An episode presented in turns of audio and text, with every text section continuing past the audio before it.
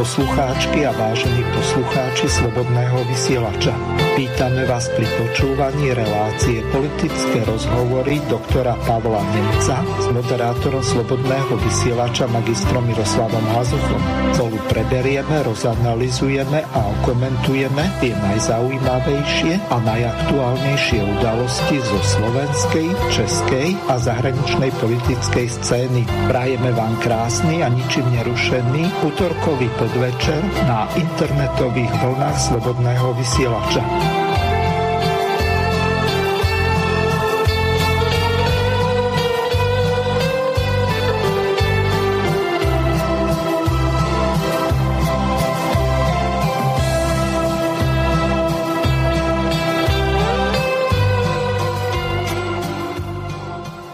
Vážené a milé poslucháčky a poslucháči, vítam vás pri ďalšom pokračovaní relácie politické rozhovory s doktorom Pavlom Nemcom, ktorého srdečne zdravím. Príjemné popoludne prajem všetkým poslucháčom Slobodného vysielača, takisto vám do štúdia. Aký ste mali dnes deň? Tak dnes bolo v Bratislave veľmi upršané počasie, aj sa dosť ochladilo, ale počul som teda, že inde snežilo. Takže bol taký klasický február počasím. No, ale viac ako nejaké počasie, tak zrejme našich poslucháčov bude zaujímať to, o čom dnes budeme diskutovať, o čom budeme hovoriť v politických rozhovoroch. Tak mohli by ste to uviesť? Tak hlavnú tému by sme dali tú zdravotnícku ohľadom testovania, očkovania, vôbec manažovania koronakrízy Slovenskej republike, lebo to stále je veľmi aktuálna vec a v úvode by sme sa ešte troška povenovali. Minulý týždeň bol zvolený špeciálny prokurátor, tak toto by sme mohli ešte niekoľkými vetami v úvode okomentovať. Takže dve témy by sme mali také nosné dnes. Takže fajn, rovno prejdeme na tú prvú ukážku. V podstate Ľuboš Blaha griloval Daniela Lipšica, no a niečo z toho, na čo sa ho pýtal a ako to komentoval, tak to si vypočujeme. Pán Lipšic, ďalšia otázka na vás. V čase, keď ste boli ministrom, tak už to naznačili kolegovia, na vašom sekretariate pracovali títo ľudia. Pán minister Krajniak bol vašim poradcom. Pravda. Pán Čolinský, dnešný šéf es í es, bol šéfom vášho osobného úradu. Pán Žilinka, dnešný generálny prokurátor, bol štátnym tajomníkom pod vami a pán Gendel, dnešný podpredseda parlamentu a súčasť aj uh, výberu, výboru, myslím, na kontrolu es í es, bol hovorcom na ministerstve, teda tiež vašim podriade, bol vašim podriadeným. Dneska títo páni všetci majú veľmi významné postavenie z hľadiska riadenia štátu, ale najmä bezpečnostných zložiek. Pán Krajniak je v bezpečnostnej rade, pán Žilinka generálny prokurátor, pán Čolinský šéf es í es, pán Grendel má na starosti bezpečnostnú politiku najväčšej vládnej strany v parlamente. A teraz by ste sa, dajme tomu vy, stali špeciálnym prokurátorom. Ja mám pocit, že sa vracia éra vášho sekretariátu. Je tu akási organizovaná skupinka, ktorej ste súčasťou, ak jej neveríte, ktorá dneska koncentruje neuveriteľnú moc bezpečnostných zložka štátu. Považujete vy ako veľký fanúšik prst a protivách a amerického systému toto za legitímne? Celkom neviem, to bola otázka, alebo len prejavenie názoru. Uh, ja som to už povedal a myslím si, že môžem to zopakovať. Uh, spomenul som aj moje týmy na ministerstve spravodlivosti a ministerstve vnútra. Vždy som sa snažil obklopiť schopnými ľuďmi, ľuďmi, ktorí sú lepšie ako ja, pán poslanec. A preto som trávil týždne a mesiace oslovovaním ľudí, aby, aby do vrcholového tímu na ministerstve spravodlivosti alebo ministerstve vnútra prišli. A teším sa, že títo ľudia sú profesne úspešní vo verejnom živote a to je všetko, čo tu môžem povedať. Čiže brilantná výhovorka ako hrom, ale nech sa páči, môžete to komentovať. Mohli by sme dať ešte aj tú druhú ukážku, čo sme o, tam mali pripravenú? Áno, o, s Robertom Ficom. Áno. O, takže po zvolení Daniela Lipšica, tak Robert Fico to rozobral takto. Viete, že bola verejná voľba, ktorú sme my odmietali, pretože tajná voľba bol najväčší výdobytok demokracie, ale dnes tu na Slovensku nič neplatí, žiadna demokracia. Tak dostal sedemdesiatdeväť hlasov z prítomných poslancov Národnej rady, ktorí museli za neho hlasovať, lebo to bola verejná voľba. A každý z nich bol pokáraný alebo potrestaný, keby volil inak. Aj takto nie je dobrý výsledok, pretože mal mať deväťdesiatpäť hlasovanie sedemdesiatdeväť. Pýtam sa, čo keď dôjde do kontaktu s nejakým prípadom, kde bude ten zostávajúci počet poslancov Národnej rady, ktorí sa zdržali hlasovania alebo hlasovali proti nemu? Automaticky bude vylúčený. Pretože každý bude tvrdiť, prosím vás, ja som tohto človeka nikdy nevolil, ja som ho nechcel a som to verejne ukázal na hlasovacom lístku, ako tento človek môže konať v nejakej veci, ktorá sa týka mňa alebo niekoho iného. Idem ďalej a musím povedať, a to som už zdôraznil, že celý jeho neúspešný politický život bol založený na nenávisti súčasnej opozície. Prosím vás, urobte si to. Poskytnite slovenskej verejnosti takú nejakú knižku, kde urobíte citáty tohto pána na adresu predstaviteľov opozície a iných ľudí. Nie len ľudí. On totiž dourážal strašne veľa podnikateľov, pourážal ľudí, ktorí pôsobia v ekonomickej a finančnej sfére. Mimoriadne neúspešný politický život, pretože vždy sa len na chrbte niekoho niekam vyviezol. Najprv ho ťahalo dopredu ká dé há, potom z ká dé há odskočil a urobil si novú politickú stranu, ktorá bola neúspešná. Potom sa bodrel do pozornosti politickej strany uh, Olana. A dnes samozrejme opäť neúspešný Lipšic sa stáva špeciálnym prokurátorom a my povieme prečo. Vadí nám samozrejme, a málo to niekto zosumarizoval, čo sa okolo jeho osoby dialo. Na intímnu komunikáciu so Žužovou, ktorá teda naozaj je dnes vnímaná na Slovensku v tých najnegatívnejších súvislostiach, ja to nebudem ďalej komentovať, ale všetci na Slovensku vedia, kto je Žužová, tak na túto intímnu komunikáciu povedal, že to je podvrch a všetci ste boli spokojní. Jednoducho to je podvrch a tým to bolo celé vybavené. To znamená, že môžem aj ja na všetko, čo sa objaví so mnou, povedať, že to je podvrh. Môžem povedať, keď ma pri niečom prichytiť, ako chytili Sulíka na stretnutí s Kočnerom, že sa ospravedlní a týmto celé pre neho končí. Fico test, smer test na intimnú komunikáciu so Žužovou znamená pre neho politickú smrť. Ale pre neho znamenala voľba za špeciálne, voľbu za špeciálneho prokurátora. Opäť viete si predstaviť, že by kandidát na špeciálneho prokurátora mal intimnú komunikáciu a môže tento chlapec rozprávať, čo chceme, vieme, o koho ide. Ale ja sa v jeho súkromnom živote hrabať nebudem. Minister spravodlivosti, keď bol Lipšic, tak priznal, že bol ministrom spravodlivosti len preto, lebo boli kúpení poslanci za há zet dé es dva. A on to povedal verejne. A povedal, áno, boli kúpení dva poslanci, ja som minister spravodlivosti preto, lebo sa udržala vládna väčšina v Národnej rade. Odpoveď je, nie je špeciálny prokurátor. Chce sa spýtať, ako sa bude správať ku spisu Gorila, ktorá musí mimoriadne tlačiť, ale že mimoriadne tlačí. Najznámejšia osoba z Gorily je Robert Fico, lebo na každej tlačovej konferencii mi kladiete otázku, či som pil alebo som nepil kolu v nejakom byte. Nič iné. Nie, že či ste sa rozprávali Fico s nejakým Haščákom o nejakých peniazoch, o tom, že koľko vám dá alebo nedal a čo idete ukradnúť, čo nejdete ukradnúť. Každá jedna otázka sa týka iba jedného jediného a to je koľu. Dámy a páni, v Gorile vystupuje nejaký pán Krajniak, ktorý je dnes minister práce, rodiny a sociálnych vecí, ktorý bol vtedy v akčnej päťke vo Fonde národného majetku a Zurinta túto päťku označoval za významnú päťku, pokiaľ ide o privatizačné rozhodnutia. A najmä si túto päťku mimoriadne pochvaloval pán Haščák z Penty a v Gorile hovorí v rozhovore, myslím, za terajším ministrom hospodárstva Machárkom, že sto miliónov bolo rozdelených okrem iného aj Krajniakovi. Položili ste niekedy Krajniakovi otázku, ako mne každý deň na každej tlačovej konferencii, tak pán Krajniak, ako to bolo s tými sto miliónmi? Nepoložili ste.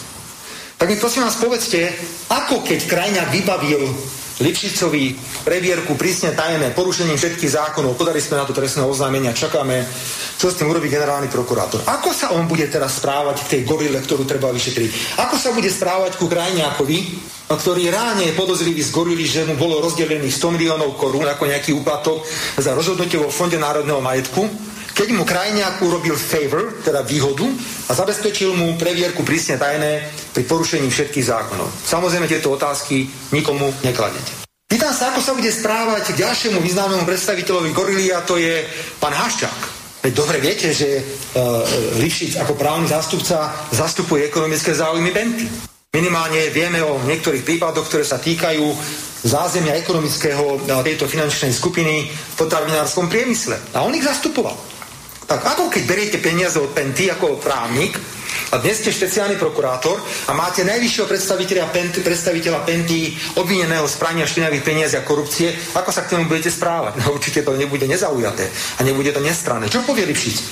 Tu sa vylučujem, nebudem tu konať. Tu povie pri Krajniakovi, tu nebudem konať. Tu poviem, tu nebudem konať, lebo tam boli dvaja poslanci. Tu nemôžem konať, lebo to je Žužová.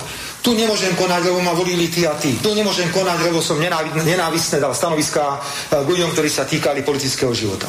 Idem ďalej, ako sa bude správať Matovičovi, ak vyplávajú na povrch jeho zverstva, jeho plán, jeho zlodejstva pri nákupe testov, možno jeho staré daňové veci, veď bol jeho obhajca. Ako sa bude správať vyhlásenému daňovému podvodníku, jednému z najznámejších na Slovensku, pánovi Kiskovi. Ako je možné, že bol obhajca vraha Ernesta Valka. Ernest Valko bol veľký priateľ Lipšica, ale Lipšic zastupoval jeho vraha. Ale on je dnes špeciálny prokurátor. Takže toľko, Robert Fico, nech sa páči. Áno, takže ja by som to asi tak povedal troška v širšom kontexte.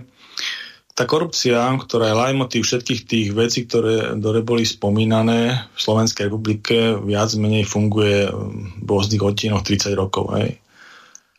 O tom, že jakým spôsobom sa v tých ktorých érach tá politická reprezentácia s ňou vysporiadala, je tiež na diskusiu, ale v zásade boli nejaké také vzopätia veľkých proky, protikorupčných vecí, ja neviem, v roku deväťdesiatosem, potom v súvislosti aj s tou gorilou, ktorá prišla a s tými demonštráciami, a potom aj v dvetisícosemnásť.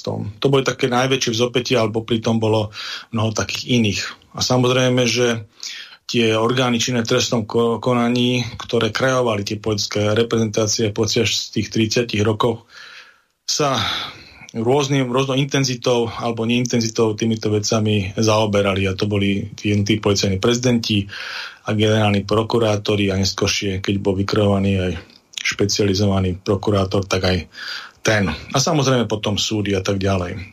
Ale v zásade za nejaké veľké korupčné činy sa tu za tridsať rokov nikto neodsúdil. Niečo iné, keď sa to rozprávalo politicky na tých rôznych fórach, v diskusiách, v televíziách, v rozhlasoch a ja neviem, v Národnej rade, ale nepremietlo sa to do nejakého exaktného konania, ktoré by znamenalo, že nejaká významná korupcia, nejaké významné ryby, ktoré boli spomínané v týchto ukážkach, ale aj v iných ukážkach, v iných reláciách, by tu boli odsúdené. No a v tom dvetisícosemnástom bol nejaký zlom, to znamená, bola tam vražda nejakých novinárov, novinára teda jeho snúbenice konkrétne, a malo to nejaké konzekvencie, ktoré boli dosť výrazné z hľadiska toho aj politického hnutia, aj spoločenského posunu a vôbec nejakého očakávania tej spoločnosťou po nejakej katarzii, po nejakej výraznej zmene v tejto oblasti. A premietlo sa to aj vo voľbách. Samozrejme, boli tam rôzne politické hnutia, ja neviem, samotné to, to protikorupčné hnutie. Klasicky bol pán Matovič, tento už desať rokov takýmto spôsobom ťahal, ale potom boli tam Progresívne Slovensko v zmysle tých demonstrácií v osemnástom roku, ktoré sa tomu nejakým spôsobom tých pódií zmocnilo, a ešte pán Kiska, tieto celké hnutia, ktoré už kreovali vládu a tak ďalej, ale neboli autentickí v tej, tej celej veci. Takže nakoniec, okrem prezidentských volieb, ktoré boli samozrejme v inej, inej súčasnosti robené, tak v parlamentných voľbách neúspeli a úspeli, úspeli hnutia, hlavne teda Matovičove, ktoré bolo z hľadiska nejakého toho protikorupčného ťahu najviac autentické smerom k tomu slovenskému voličovi. No a potom sa vykreovala ešte tá dnešná koalícia s tými ďalšími menšími stranami. No a čo sa týka samotného toho vysporiadania sa s touto korupciou, teda kvázi tej protikorupčnej vlády, ktorá vznikla v tom marci dvetisícdvadsať, tak je aj teda personálne otázky. To znamená, ako sa obsadia tie najdôležitejšie posty z hľadiska toho boja s tou korupciou, lebo to je vec politická, ale všetko ostatné už nie je politická vec, to je potom vec tých ľudí, ktorí vlastne tieto posty zastávajú. A veľmi významné samozrejme sú posty policajného prezidenta, je post generálneho prokurátora, ktorého my tu máme v podstate ako autokratický orgán moskovského štýlu. Asi takú kompetenciu má, veľmi silnú. A je tu špeciálny prokurátor. No a potom samozrejme jednotlivé súdy, kde sa tiež robí nejakým spôsobom tá reforma. No a v rámci tohto, pre obsadzovania týchto postov, pretože čo týka tých špeciálneho prokurátora a generálneho prokurátora, to sú sedemročné posty, takže to akurát uplynulo a, a špeciálny prokurátor odišiel v rámci trestného konania z teraz funkcie skorej, takže ten post sa tiež uvoľnil. Tak sa to obsadzuje ľuďmi, ktoré, tak, ktoré to povedá táto koalícia. No v rámci policajného prezidenta tam bol nedávno menovaný pán Kovažík, a ktorý prešiel aj teda vypočutím a bol aj odporúčaný Národnou radou ako jediný kandidát ten post. No a čo týka generálneho prokurátora, tam bol zvolený pred nejakým časom pán Žilinka. Myslím, že mal až stotridsaťosem poslancov, čiže veľ, veľkou väčšinou aj opozičných hlasov získal na tomto poste. No a minulý týždeň tento, tento súčet tých ľudí, ktorí by mali mať tie nezávislé pozície a teda venovať sa tým trestným konaniam mimo politiky, tak je, je vlastne e, bol, bol menovaný, teda zvolený Národnou radou sedemdesiatdeväť poslancami pán Lipšic. A tu je vlastne ten najväčší taký ako alebo najväčšie výhrady smerom k tomuto menu zo všetkých tých mien, ktoré, ktoré som spomínal, je vlastne k tomuto menu. Pretože to meno Daniel Lipšic, to není ako tabula rasa, to je človek, ktorý je na tej politické, v tom verejnom živote v podstate veľmi dlhé, veľmi dlhé obdobie. Ja myslím, že od deväťdesiateho ôsmeho roku vo verejných funkciách, kde začínal ako vedúci úradu a tak ďalej. A všetky tie pozície, ktoré mal, tak získaval z politiky. Jednotný, myslím, minister spravodlivosti, potom bola, potom neskôršie minister vnútra a bol jasne politicky zaradený a tak ďalej. Zvládal tie svoje politické súboje a v rámci, v rámci nejakého zafarbenia. No a teraz vlastne po nejakej odmlke, myslím, že ešte bol aj poslancom medzičasom a myslím, že bol poslancom aj za hnutie Olano ako naposledy a po, po mm, dopravnej nehode, kde spôsobil umr- umrtie, smrť, myslím, chodca, tak z politiky odišiel a venoval sa advokácii. Ale samozrejme, že keď teraz bol nominovaný vlastne do tejto najvyššej funkcie z hľadiska špeciálnej prokuratúry, nezávislej, ktorá má na starosti sa tieto konania, tak popri tom v rámci tej, v rámci tej činnosti, ktorá sa tu vlastne realizuje, také tej očistnej, kartáznej, na základe ktorej bol najväčší ten mandát, voľba získala to hnutie Olano, tak prebiehajú tu na rôzne tie vyšetrovania e, v tých jednotlivých e, akciách policajných, ktoré majú také tie e, názvy biblické: búrka, nemočistec, božie mlyny, plevel, Výchrica, Judáš, dobytkár, kde vlastne dochádza dochádza uh, takej um, vyšetrovaniu tých korupčných vplyvov na tých, tých štátnych pozíciách, väčšie to je ministerstvo vnútra, ja neviem, niečo bolo na financo, niečo v spravodajskej službe. Proste ľudia, ktorí boli nejak zapojení do, do korupcie, do tých rôznych skupín a prepojení aj na vonok. Uvidíme ešte, kam sa to všade dostane, ale sú to, sú to myslím, že prevažne novinári alebo úplne absolútne novinanti vlastne predchádzajúce obdobia, predchádzajúce vládnej garnitúry. Myslím, že tam boli hlavne novinanti strany Smer, Smer es dé a, a es en es ešte nejakí tam boli. Takže, takže má to aj takúto nejakú politickú rovinu. A samozrejme, že tie strany, ktoré vlastne sú na tej druhej strane, to znamená tej súčasnej opozície, Hlas a Smer es dé, tak to dávajú ako aj do politickej roviny, e, ako to vyšetrovanie, že to je vlastne vyrovnávanie si nejakých politických účtov a tak ďalej. Proste je to ako legitímna obrana, robia kvázi takých diablových advokátov tej veci. No ale troška iná rovina je, keď vlastne útočia voči nejakým ľuďom, ktorí nemajú nejaké, a sedia na tých, na, na tých vyšetrovačkách, sedia na tej generálnej prokuratúre alebo na tej špeciálnej, ale nemajú nejaké politické politickú históriu za sebou, svoju osobnú, ale to Daniel Lipšic má. Takže, takže v tomto je to, je to také pirhové víťazstvo, aj tá celá jeho nominácia, aj to, že vlastne to len pozíska, aj vôbec, že sa o to uchádza, pretože podľa môjho osobného názoru to aj poškodí troška, troška dosť celej tej snahe a bude to ľahký terč práve aj pre tých ľudí, ktorí naozaj niečo spôsobil a keď sa to aj dokáže, tak vlastne uh, vždy tam ostane taký nejaký bilak, že vlastne uh, robil, robil na tom aj Daniel Lipšic, ktorý teda má nejakú tú históriu a tak ďalej. Má tam, má tam aj mnohé osobné väzby aj na súčasné politické, politické nominácie, ktoré aj spomína samozrejme uh, Robert Fico, pretože uh, tým, že bol tak dlho aktívny v politike, tak mnohých tých ľudí, ktorí a spolupracovníkov, ktorí ktorých bola kedy mal pri sebe, ja neviem, ako minister vnútra, čo tam spomínal, tak v súčasnosti majú zasa e, zastave významné posty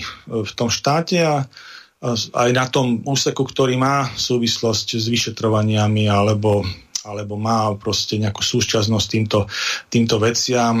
Bol tam spomínaný Vladimír Čolinský ako riaditeľ Slovenskej informačnej služby. Ďalej aj pán Žilinka, samozrejme, ako generálny prokurátor, ktorý bol v čase ministrovania Daniela Lipšica na ministerstve vnútra štátnym tajomníkom. Potom spomínaný je um, pán Krajniak, myslím, ktorý je zasa minister uh, sociálnych vecí v súčasnosti a predtým bol poradcom na ministerstve, keď bol minister vnútra Daniel Lipšic.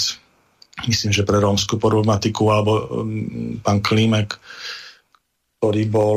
Uh, ktorý bol v tom čase, myslím, že vedúci úradu, keď bol minister vnútra, teraz je štátnym tajomníkom na ministerstve financií. Čiže má veľa takýchto politických kontaktov a iných, samozrejme na nižších postoch. A otázka je, že keď sa zvolí vlastne človek do takéto funkcie špecializovaného e, prokurátora, tak vlastne to nie je len vyrovnávanie sa s nejakými kauzami minulých vlád. Hej. To proste musí byť e, človek, ktorý je schopný aj súčasnú korupciu, pretože sa netvárme, že nejaká nie je, alebo potenciál nemôže vzniknúť, že proste je to čierno-biele videnie, to tak nefunguje. My sme v kontinuálnom vývoji, aj ten spoločenský, aj politický, takže určite sa aj teraz nejaká deje. Otázka je, jak sa bude ten človek správať, keď bude tá korupcia zasahovať tieto kontakty, ktoré vlastne tvoria ten štát na tých, na tom, na tých vedúcich postoch.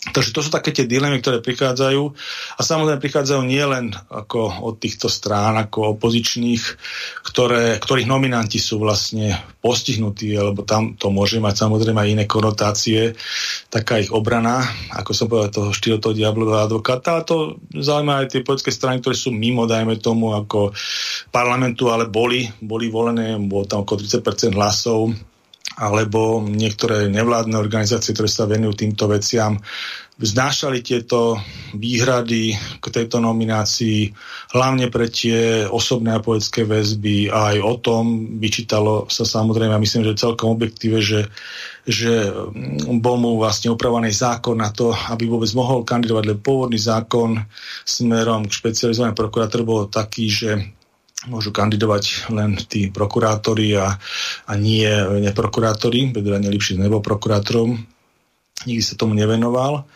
Tak sa upravila zákon, aby to bolo možné, čiže sa mu dal aj názov, že ako Lex Lipšic, a vtedy vlastne prišli aj tie prvé, prvé vlastne námety smerom k tomu, že vlastne sa to ako keby šie na mieru, čo sa aj potom potvrdilo Danielovi Lipšicovi. A takisto bol tam aj taká mm, zápletka ohľadom previerky, ktorá e, zrejme unikla najprv pozornosti, že keď sa menil ten zákon, aby mohli kandidovať na špecializovaného prokurátora aj neprokurátori, neprokurátori, tak tá podmienka z, e, tej povinnej, m, povinnej e, previerky bezpečnostnej, že tam je ten postulát a vlastne takýto človek si ju nemal ako nemal ako k nej prísť, lebo on osobne nemohol o ňu požiadať ako kandidát, tak um, sa mu vlastne pomohlo a um, pán Krajniak ako minister so, sociálnych vecí tak um, požiadal teda o tú previerku a formálne kvázi um, nejaký kontrakt, myslím, neviem, či si nepodpísal, aby, aby to vedel zdôvodniť, ale dal mu, ten, dal mu tam tú, tú previerku na stupeň pé té, čo je úplne najvyššia. Tá samozrejme um, trvá nejaký čas, on tu dostal za, za mesiac a pol. Čiže to sú tiež také veci, že, že nevyzerá to dobre, ani to, ani to dobre není. Takže proste kandidatúra Daniela Lipšica bola problematická. Aj to vlastne, že ten post získal, tak samozrejme je to legálne, bude špecializovaný prokurátor, ale tie pochybnosti tam budú a bude Bude to vlastne hm, sprevádzať podľa mňa aj tie mnohé, mnohé veci, ktoré, ktoré teraz bežia aj z hľadiska obrany tých klientov, aj z hľadiska celkového fungovania tej špecializovanej prokuratúry. Takže myslím, že to nebolo šťastné rozhodnutie ani jeho, ani tejto vládnej koalície, ale berú za to zodpovednosť, takže hm, môžeme im poprieť len, len tomu, aby sa to, aby sa to vlastne... Hm, aby sa ten boj s korupciou proste, ako čo bol ich základný lajmotívov a čo bol aj lajmotívov toho celého, že boli takí úspešní v tých voľbách a zložili tú vládu, aby sa im podaril, hej, ako, ale vravím, že vidíme tam aj tieto rizika a budeme to samozrejme sledovať a, a to by bolo asi tak k tomuto, k tomuto všetko. No mám tu pripravenú ešte jednu ukážku, ktorá sa týkala protestov Gorila. Luboš Blaha celkom dobre griloval Daniela Lipšica ohľadom toho brachiálneho násilia, ktoré použila polícia. Neviem, či aj hasičský zbor, lebo nepredpokladám, že by policajti mali nejaké hasičské striekačky, ktoré sa používajú výlučne na demonštrantov. Tak si to vypočujeme a potom to krátko komentujete a pôjdeme ďalej. Pýtam sa ďalej. Keď ste bol minister vnútra, tak ste poslal vodné diela, respektíve ste obhajoval poslanie vodných diel na protestujúcich proti Gorile, proti Pente. Pretože Gorila bola kauza vlády, v ktorej ste sedeli a Penta bola do tohto prípadu zahrnutá. Vy ste tento zákrok, dosť surový zákrok, obhajovali. Mimochodom, keby ste boli ministrom vnútra v rokoch, kedy tu boli protesty za slušné Slovensko, aj tam som videl teda protestujúcich, ak sa tam zavesili na tú bránu úradu vlády a snažili sa ho vylomiť. Vy by ste poslali vodné diela aj na nich, lebo zjavne ide o vašu záľubu. Skúste reagovať. Pán poslanec, tomu sa rád vyjadrím. Um, v čase, keď sa začala vyšetrovať kauza Gorila, bolo to na základe môjho rozkazu, ktorým bol zriadený vyšetrovací tím, tak začali protesty, uh, z ktorých uh, ten najväčší a jediný, kde bolo použité vodné dielo, sa udial dvadsiateho siedmeho, pardon, tretieho februára dvetisícdvanásť. Predtým bol taký menší, neviem, či vy ste vtedy boli v parlamente, ste boli pána Pašku, alebo dvadsiateho siedmeho, alebo neboli ste, neviem, ne, nechcem som nič tvrdiť, dvadsiateho siedmeho januára, kde boli, ten protest skončil rozbitými dverami, myslím, a boli také menšie majetkové škody. Vtedy aj bol zámer zo strany vedenia parlamentu podať trestné oznámenie, ja som ich dôrazne žiadal ako minister vnútra, aby ho nepodávali, nakoniec k tomu, k tomu neprišlo. tretieho februára dvetisícdvanásť teda bola tá najväčšia demonštrácia, tá najväčšia demonštrácia a v ten deň som zvolal tlačovú konferenciu, na ktorej som oznámil, že polícia je na strane protestujúcich a bude zasovať iba v prípade, ak príde k násilnostiam. Tá tlačová konferencia je určite verejne dostupná. Dal som, alebo sme sa bavili o tom, že polícia má byť pripravená, ale nemá demonštrovať svoju silu, to znamená, že neboli policajné jednotky ani voľne viditeľné vonku. Demonštrácia začala na námestí es en pé, kde bolo prítomných viac ako desaťtisíc osob, bola veľmi pokojná. Následne sa začala, začala časť ľudí presovať pred úrad vlády, kde na obchodnej ulici sa k ním pridalo niekoľko stoviek extrémistov a chuligánov zo známych skupín fanúšikov Slovana a Trnavy, ktorí vôbec na pokojnej demonštrácii na námestí es en pé neboli. Už pred úradom vlády ovládli tie prvé rady demonstrantov tieto skupiny chuligánov v maskách z Bratislavy a Trnavy a tie zábery sú stále viditeľné, skoro prerazili tiež ten železný plot smerujúci do úradu vlády. Následne sa presunul pred Národnú radu a práve tie prvé rady boli ovládnuté práve týmito osobami a začali hádzať po policajtoch vajíčka, banánové šupky, ale dlažobné kocky. Pokiaľ by polícia zasiahla v tom čase, lebo za nimi boli možno dvetisíc ľudí, ktorí boli pokojne demonstrujúci, aj s rodinami, tak vznikla panika a tlačenica na preplnenom hradnom kopci a prišlo k mnohým zraneniam. Už v tom čase bol jeden z policajtov prevezený do nemocnice vo vážnom stave so zástavou dýchania.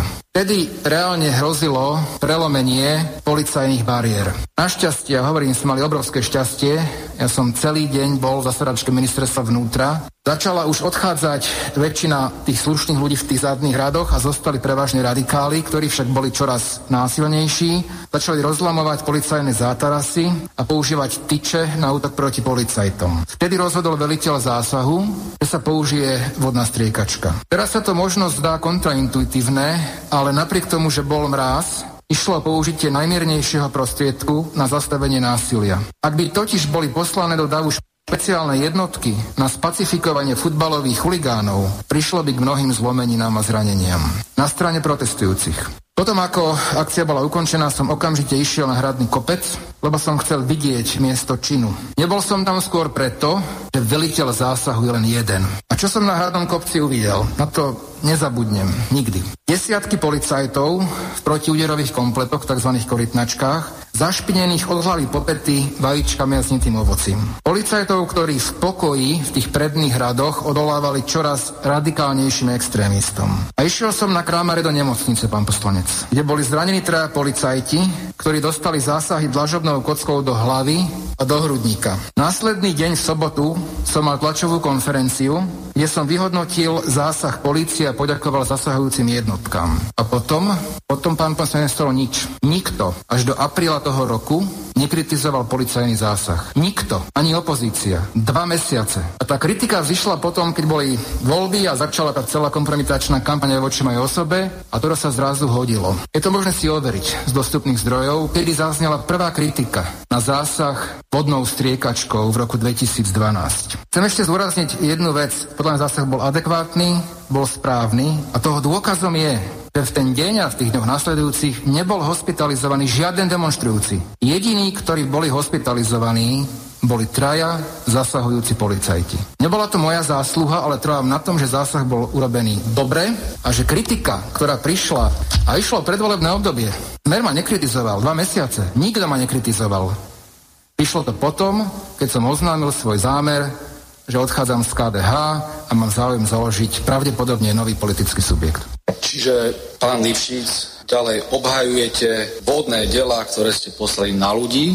Ja viem o mierumilovných aktivistov, ktorí tam vtedy boli a ktorí to schytali a možno neskončili v nemocnici, ale rozhodne to nepovažujem za korektné, ale v poriadku. Pre anály historické vieme, že to ďalej obhajujete, ste s tým spokojní. Tak viete, posielate vodné delá na demonstrujúcich proti Pente. Potom sa stanete advokátom Penty. Kočner o vás v tríme píše, Lipšic a Haščák uzavreli dohodu a Haščák sa s Lipšicom vysporiadal. Ja vás začínam vnímať ako človeka Penty. Povedzte mi, ako advokát Penty, keď raz budete šéfom špeciálnej prokuratúry a všetko nasvedčuje k tomu, že keď kvôli vám prihali zákon, tak ním budete, pôjdete aj po Pente, ako je advokát, ako človek, ktorý posielal vodné diela na ľudí, ktorí demonstrovali, ako ten, ktorý sa vysporiadal podľa Kočnera a tými tými uh, s Haščákom. Ja mám pocit, že v tom prípade padni komu padni, celkom nebude platiť. No a podľa vás bude platiť, Pavol? Tak myslím si, že toto si vypočujú takisto poslucháči, však je to aj na YouTube zavesené tieto vypočutia z Národnej rady, každý si urobí úsudok. Ja som na tých demonstráciách nebol, ani som to v tom čase nesledoval, takže ja tú adekvátnosť alebo neadekvátnosť toho no, ale roku... Spýtam sa vás na jednu dosť dôležitú vec.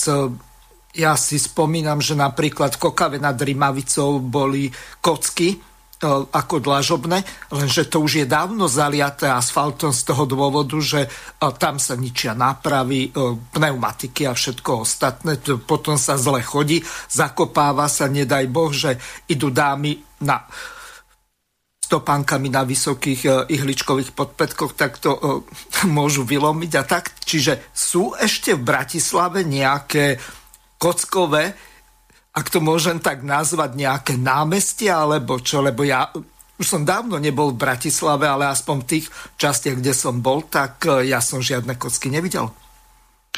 No na tých palisádoch smerom Národnej rady boli, ale myslím, že tam sa cesta robila, tiež tady nechodím moc často, a niektoré bočné uličky ešte môžu byť s tými mačacími kočka, kockami, ale myslím si, že to už je skore rarita. Niekde v starom meste maximálne, inde už, inde už nie. Ale voľa, keď to bola bežná vec, ešte niekedy mm. päťdesiat šesťdesiat rokoch, no.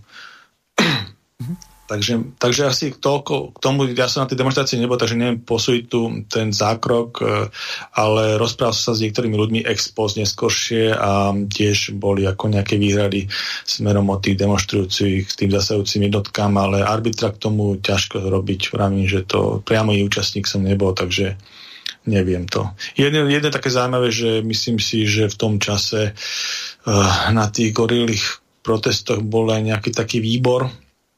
Myslím, že takí nejakí, ktorí to manažovali, a tam v tom výbore sedel aj jeden z bratov Čolinských a v tom čase ten brat Vladimír Čolinský sedel na sekretariáte ministra vnútra Daniela Lipšica, riaditeľom Slovenskej informačnej služby. Takže to bolo skôr také ako zaujímavé, ale ako čo no, týka toho zásahu. Ešte jedna neviem. Maličkosť. Vladimír Čolinský mal asi takú raketovú kariéru na kapitána ako Andrej Danko. Len tak pre porovnanie. Áno, áno. Hoci veľmi... jeden v armáde, druhý v polícii. Ale za ním stal Daniel Lipšic jednoznačne na ministerstve vnútra, takže tú kariéru mu on sprostredkoval. Uh-huh. Posunieme sa ďalej k tomu, čo povedal pán Baránek, alebo čo navrhujete? Môžeme, áno, áno. On má zodpovednosť. Napriek tomu, že máme rezorty a tak ďalej, ale on je premiér. On ako premiér mal dohliadnuť na to, ak dal svojom ministrovi úlohu. A keď ten nekonal, tak samozrejme mal zamedziť tomu, by tu tie tisícky mŕtvych boli. Urobil niečo také? No neurobil. On čakal do okamihu, kedy mohol Sulika obviniť z neschopnosti, z nekonania a potom ešte čakal na okamih, kedy už mu mohol tých štyritisíc, vyše štyritisíc mŕtvych otriskať o hlavu. Takže toto je jednoducho absolútne neakceptovateľné. Toto nemôže ísť do, do luftu, len takto skončí vo vzduchu. A už viete prečo nie? Už len preto nie, aby sa konečne ľudia naučili, no a teda tu už ani nebudem premiér. Že my môžeme trepať len tak do vzduchu, čokoľvek. Čo nám v tých chorých hlavách napadne, a tak si poviem, trepnem to. Trepnem takú blbosť, lebo sa to dobre počúva, dobre to znie a zaujmem pozornosť a budú titulky v novinách. Jednoducho nie, lebo toto je veľmi vážne, veľmi, veľmi vážne obvinenie. Ja neviem, či si toho neuvedomuje. Ja dúfam, že si to prokurátor generálny uvedomuje. Toto je veľmi vážne obvinenie. Niekoľko tisíc mŕtvych nie je sranda. Samozrejme, aby sme si boli na čistom, je to blbosť. Je to kvadratná blbosť, čo tvrdí Matovič. Ak si myslí, že to, to, to jeho es en pé dva by zachránilo tisíc, že to je hovadina. Tí ľudia by sa tam akurát nakazili, tak jak sa nakazia teraz, na, teda na tomto es en pé dva. E, tri, pardon, toto už je es en pé tri, lebo es en pé dva bolo na jeseň a toto je es en pé tri. Takže to kvadratná blbosť. Ale ak on je presvedčený, že to není blbosť, a ak on je presvedčený, že Sulík je zodpovedný na štyritisíc a viac mŕtvych, on musí konať a keďže to je veľmi vážne obvinenie, musí konať generálny prokurátor. Takže toľko pán Baránek k tomu o, vyjadril sa, čo sa týka o, tých sporov, kde pán Matovič o, nazýva svojho ministra idiotom, ktorý je zodpovedný za štyritisíc alebo možno, že už aj viac ľudí. No len, tak ako povedal pán Baránek, je to blbosť na tretiu, či kvadrátna, to je jedno. Nech sa páči, okomentujte to. Ja môžem k tomu len povedať, že vlastne to zapadá do tej tristnej komunikácii vlády, vôbec celkovej, jak je nastavená, ale špeciálne v koronakríze, kde je to také nejaké posúvanie si zodpovedností a a jednotlivé e, animozity medzi tými osobnostné a možno aj iné e, sa tam prejavujú medzi účastníkmi tejto vládnej koalície, keď je to premiér a, a minister hospodárstva. Ale ja by som sa rád venoval skutočne, skutočne tým problémom, ktoré vlastne a, a to, tomu, tej vecnej stránke, ako tej komunikácii, lebo e, tá nie je až tak dôležitá z hľadiska toho, čo sa deje v tom štáte, a dôležité sú rozhodnutia, dôležité sú stratégie, dôležité sú veci, ktoré vplývajú na život ľudí v tomto štáte a tých sa tu napríjma zlých neurekom. Takže tá koronakríza, ktorá momentálne je manažovaná tým spôsobom toho testovania, tak ja môžem povedať z hľadiska tej vecnej stránky, že uh, hovoril som to v minulosti, alebo minule len tak veľmi krátko, aby som to teraz tak viacej tomu času venoval, tak máme viaceré možnosti, ako, ako sa vysporiadať s tou epidemickou alebo pandemickou situáciou v Slovenskej republike. Je to vec testovať, je to vec profilaxie, to znamená, tam spadá hlavne očkovanie a nejaký ten zdravý životný štýl a preventívne prípravky na to, alebo s tým spojené. A potom je to nejaká terapia, ktorá je symptomatologická, ale to už nie je celkom pravda, pretože už sa našli a vynašli sa aj e, látky, ktoré sú vlastne na úrovni pasívnej vakcinácie, kedy sú vlastne také koktejly protilátok monoklonálnych a tie vlastne dokážu eliminovať priamo, priamo vírus. Takže toto sú také tri veci a vlastne ich jednotý pomer správne namixovaný by mal spôsobiť, že ten štát začne relatívne e, normálne fungovať.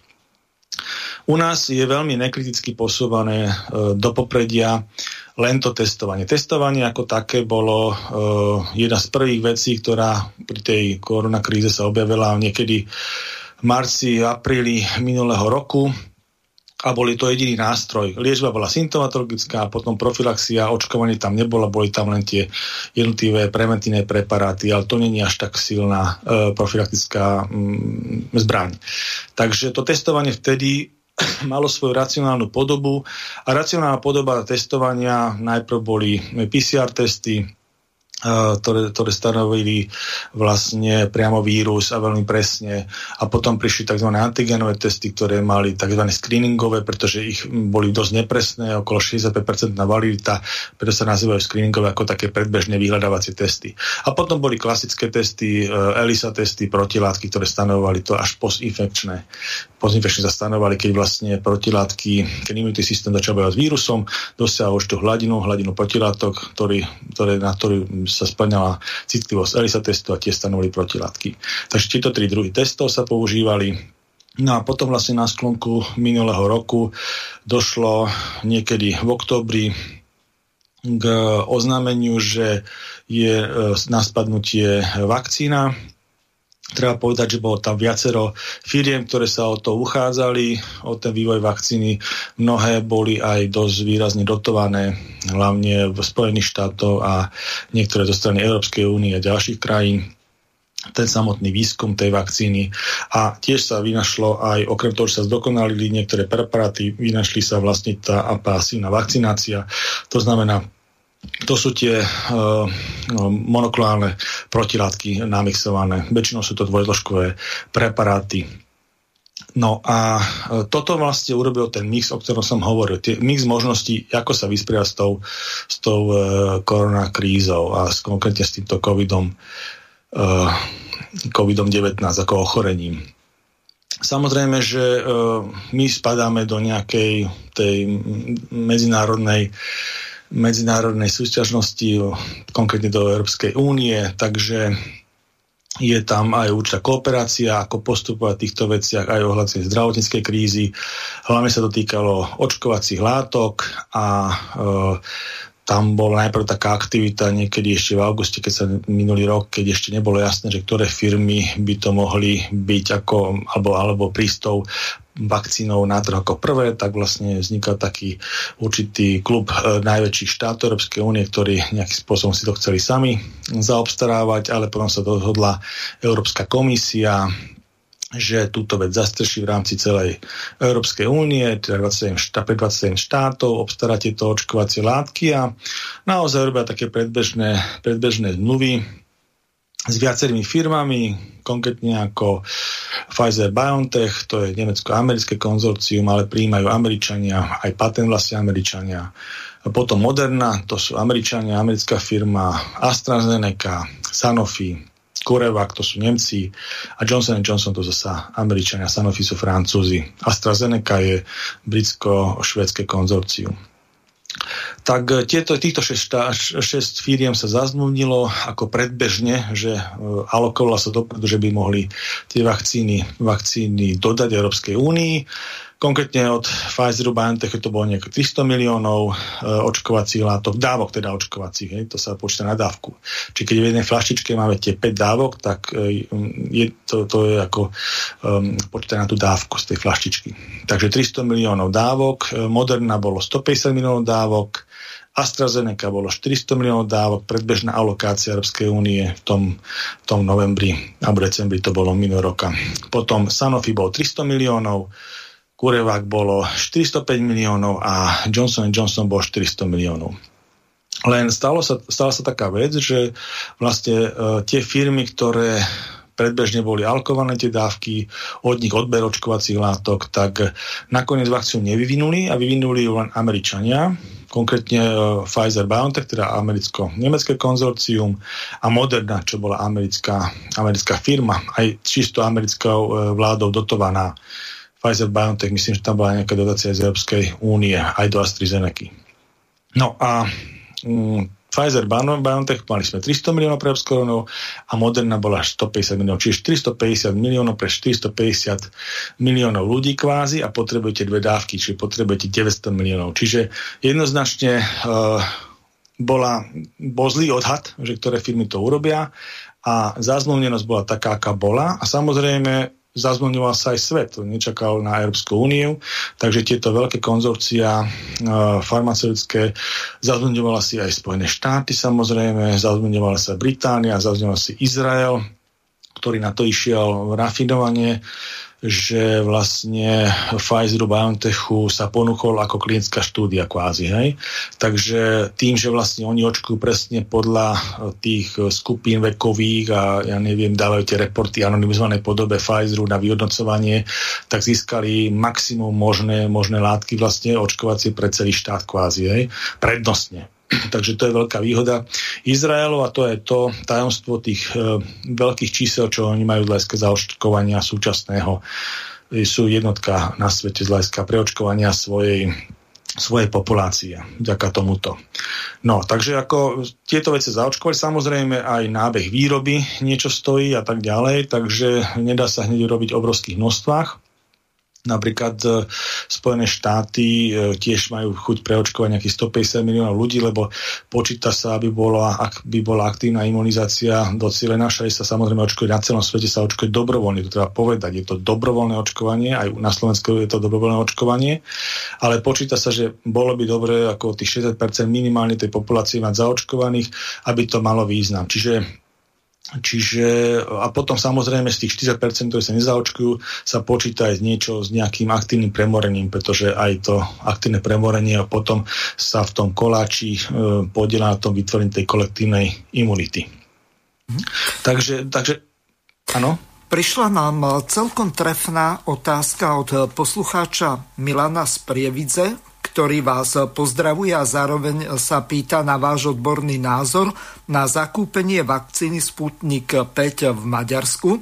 Jedná sa asi o štyridsať tisíc dávok a snahu premiéra Českej republiky Andreja Babiša na zakúpenie takisto tejto vakcíny, keď to v rámci tej akcie v Európskej únii nejako nefunguje. Ďakujem za odpoveď, Milan.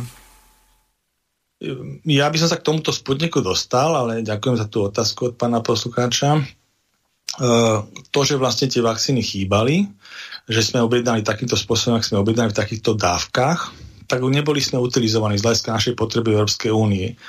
Potom ešte došla na trh AstraZeneca, ale tá došla už na trh niekedy v decembri a Uh, tiež sme tam mali zazmluvnených nejakých štyristo miliónov, ale podpisovali sme zmluvu asi medzi poslednými z tých veľkých hráčov. Mali tam podpísané iné štáty, hlavne Británia a nejaké, nejaké krajiny Commonwealthu, britských, britského spoločenského národov a tak ďalej, aj Spojené štáty. Takže, takže uh, a oni to potom pochopili tak, že vlastne ten nábeh výroby budú robiť takým spôsobom, že keď sa niečo vy, vyrobí na britských ostrovoch, tak to sa stane na ostrovoch a keď sa niečo vyrobí v Európe, tak proste sa to bude dodať do európskej, do, do, na európsky trh. Ale samozrejme európske fabriky boli troška inak dimenzované ako tie na britských ostrovoch, takže ten nábeh výroby aj AstraZeneca bol taký, že máme veľké výpadky.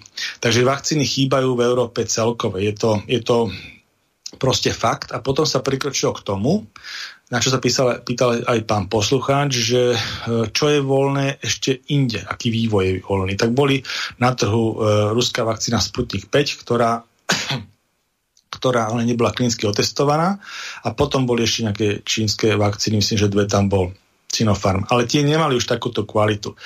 Takže, takže tie ruské vlastne e, boli brané Maďarskom. Ako, je tam taká možnosť, že vlastne všetko musí prejsť Európskou liekovou agentúrou. Všetko, čo sa používa na Európskom liekovom trhu alebo Európskom spoločnom trhu dvadsaťsedmičky, musí prejsť certifikáciu Európskej liekovej agentúry. Ale keď je núdzový stav, tak môže samostatný štát, jeden z tých dvadsaťsedem, si na svoj trh, na svoju krajinu proste objednať e, nejaký medikament, môže to byť vakcína, e, separé, hej, a, a prejsť to cez národnú kontrolu, hej, a oni majú asi v Maďarsku nejaký, ak my máme šuku na Slovensku, tak oni majú na kontrolu liečiv, liečiv svoju, nejakú národnú agentúru, takže v rámci núdzového stavu toto využil aj ministerský predseda Orbán pre Maďarsko a nakontrahoval ten Sputnik samostatne. Medzičasom Sputnik bol na kontrole Európskej liekovej agentúry a kontrolovali si ho aj Briti A zasa v tých testoch, vyšiel aj v časopise Lancet na to článok, a myslím, že aj tých testov vychádza v nezávislých klinických testoch veľmi dobre, okolo deväťdesiatpäť, deväťdesiatdva percent odozva tam, alebo deväťdesiatjeden celá osem percent, aby som bol presný. Je to za tými americkými vakcínami druhá najúčinnejšia vakcína na svete. Je, najviac má Pfizer-BioNTech Pfizer, a Moderna. Tí majú deväťdesiatpäť až deväťdesiatštyri percent účinnosť a Sputnik je ako teda hneď za nimi. A potom je AstraZeneca a čínske, čínske sú naozaj, myslím, že stajska tej odozvy dosť, dosť slabé, takže o čínskych vakcínach sa ani neuvažovalo, aspoň o tom neviem. Nie, že Maďarsko dovažilo nejaké čínske, ale na európsky trh spoločný a vôbec Európskou liekovou agentúrou sa neuvažovalo o, o tom, aby ani, ani nepožiadali o nejaké klinické testovanie týchto čínskych vakcín. Takže, takže predpokladám, že Sputnik bude a samozrejme nič nebráni tomu, aby Sputnik V sa doviezol aj na Slovensko, keď by začala takto slovenská vláda uvažovať, že vlastne máme tu na ten gaps z hľadiska e, vakcín a keď sa hrá o nejaký čas a tak ďalej, tak vlastne je možné z hľadiska tej aktívnej imunizácie doniesť aj túto ruskú vakcínu. Len my samozrejme e, máme to, čo ja najviac kritizujem, že my vlastne stále ako keby sme strašne veľa energie dávali do toho testovania. Je to možno aj taká nejaká obsedancia tejto vlády, alebo koľketne premiéra, ja to nebudem rozmieňať na drobné, pretože za to, čo sa v tomto štátne e, robí, môže celá tá exekutíva, celá tá vláda, všetci tí štyria, štyri, štyri politické strany. Ja to nerozpoznávam, pretože, e, pretože tak je to proste kreovaná tá vláda. Aj keď možno niekto má na tom väčší podiel, menší, ale v zásade tie rozhodnutia sú prijaté na úrovni vlády. A to testovanie, ktoré sa robí, plošné a tak ďalej, sú vyslovene veci, ktoré neprinášajú nič, to je to strašne veľa energie a keď sa pýtajú tí ľudia v tých jednotých profesiách, ja neviem, gastronómia, hotelierstvo, cestovný ruch, ja neviem, personál preprava, tie kaderničky, paskerky, proste celý ten segment služieb a vôbec tých profesijných združení, ktoré sú zasiahnuté tým, že vlastne nemôže vykonávať svoju profesiu a vypadli z príjmov, že čo majú robiť, aby sa teda dostal ten štát do normálne, normálne mohli fungovať, aby sa mohla plniť základná školská dochádzka, aby mohli decká chodiť do škôl, tak môžem povedať, že to testovanie to nepriniesie ten, ten efekt, aby sa vrátil ten štát do normálu. Proste v žiadnom prípade to nepriniesie ten efekt. Naopak, skorej by som povedal, tie naše COVID spartakiády, ktoré sa tu organizujú, proste slúžia na znova a znova premorovanie obyvateľstva. Hej? Keď vlastne máme tých ľudí kvázi v ulitách, hej, poskovaných doma ilustračne, tak my ich raz za čas vyťahneme, teraz dokonca každý týždeň von na ulicu do tých rád a tam sa majú pretestovať, tak sú tie rôzne tie mutácie, to tiež treba povedať, že ten vírus stále mutuje, čiže stále mení svoj genotyp rôznou intenzitou a tie niektoré mutácie, ktoré už majú niektoré názvy a samozrejme ďaleko viacej, ako napríklad britská, alebo juafrická, alebo brazílska, najmä tu máme tej britskej, tak vlastne sú ďaleko infekčnejšie a v týchto radách, ktoré sa robia, z hľadiska tej kontroly, tých screeningov, tak vlastne sa stále premoríme dokola a dokola. Takže toto je veľký problém. A z hľadiska toho efektívneho boja s tou epidemickou situáciou, my by sme naopak mali robiť, než toto žiadny štát nerobí, my by sme naopak mali robiť tú vakcináciu, dobrovoľnú vakcináciu, čiže a snaží sa dostať do štátu čo najviac očkovacích látok, to je jedno, aké výroby, lebo to nemá ideológiu. Keď máte nejakú vakcínu, tak jedno a má tu, máte parametre zdravotnícke, že je dostatočne účinná. Áno, účinnosť a že je z hľadiska toho zdravia bezpečná, bezpečné použitie, tak je úplne jedno, či je v Rusku vyrobená, alebo v Ruskej federácii, alebo v Spojených štátoch, alebo v Británii, alebo akej inej firmy, proste, aby došla v reálnom čase. Pretože každý deň kvázi takéhoto nášho lockdownu a vylúčenia nás stojí veľké peniaze. Ďaleko väčšie peniaze ako investícia do tých medikamentov, do, tej, do, tých, do tých očkovacích látok. Samozrejme, že je možno ešte nakúpiť aj niektoré tie ďalšie liečivá, také tie podporné uh, z tej terapie. Naj, naj, by som povedal, najúčinnejšie sú z hľadiska tohto vlastne tie preparáty, ktoré boli priamo na ten COVID devätnásť alebo koronavírus vyvinuté. To je ten známy Trumpov preparát, to robí firma americká Regeneron. A potom ešte od Eli Lilly, to, sú, to je tiež taká americká firma, ale to majú oni v aj taliansku výrobu. A to oni majú také zvláštne názvy, že Bamlani výmabu, no, taký, taký predaný názor má, ale to sú v podstate tie, tie uh, pasívne očkovacie látky, v podstate sú to ako monoklonálne protilátky vyvinuté, ktoré priamo likvidujú ten vírus. A oni sa vlastne indikujú vtedy, keď je hlavne u tých starších pacientov, kedy v tých akutných štádiách, keď vlastne dochádza bezpečne do infekcie, dochádza ten pacient, bol kontaminovaný, tak uh, tieto preparáty sa podávajú a vlastne ničia ten vírus a on sa vlastne potom nepomnožuje v tom tele, nedosiaľu také tie koncentrácie a zároveň, keď sa likviduje, tak potom tá tvorba protilátok, oni ju nelikvidujú, tvorbu protilátok, takže potom samotná tvorba protilátok prichádza, aj keď niekedy prolongovaná ako neskôršie, ale v zásade ten človek nie je tak postihnutý, hlavne keď je imunodeficientný alebo z nejakého dôvodu imunodeficientný buď vekom alebo nejakým iným sprievodným ochorením a tie prognózy sú tam veľmi dobré. Hej? Napríklad, keď sa dával keď sa dával prezidentovi Trumpovi tento preparát uh, v tej prezidentskej kampani, tak on za päť dní vlastne už bol negatívny, hej, z pozitivity prešiel do negativity a tiež má svoj vek, nejakých sedemdesiatštyri rokov a v tom veľkom nasadení tej kampane vlastne to bolo robené, čiže bol aj dosť vyťažený a tak ďalej, takže tie preparáty sú veľmi účinné a neviem, o, nemám o tom vedomosť, že napríklad my ich dovážame.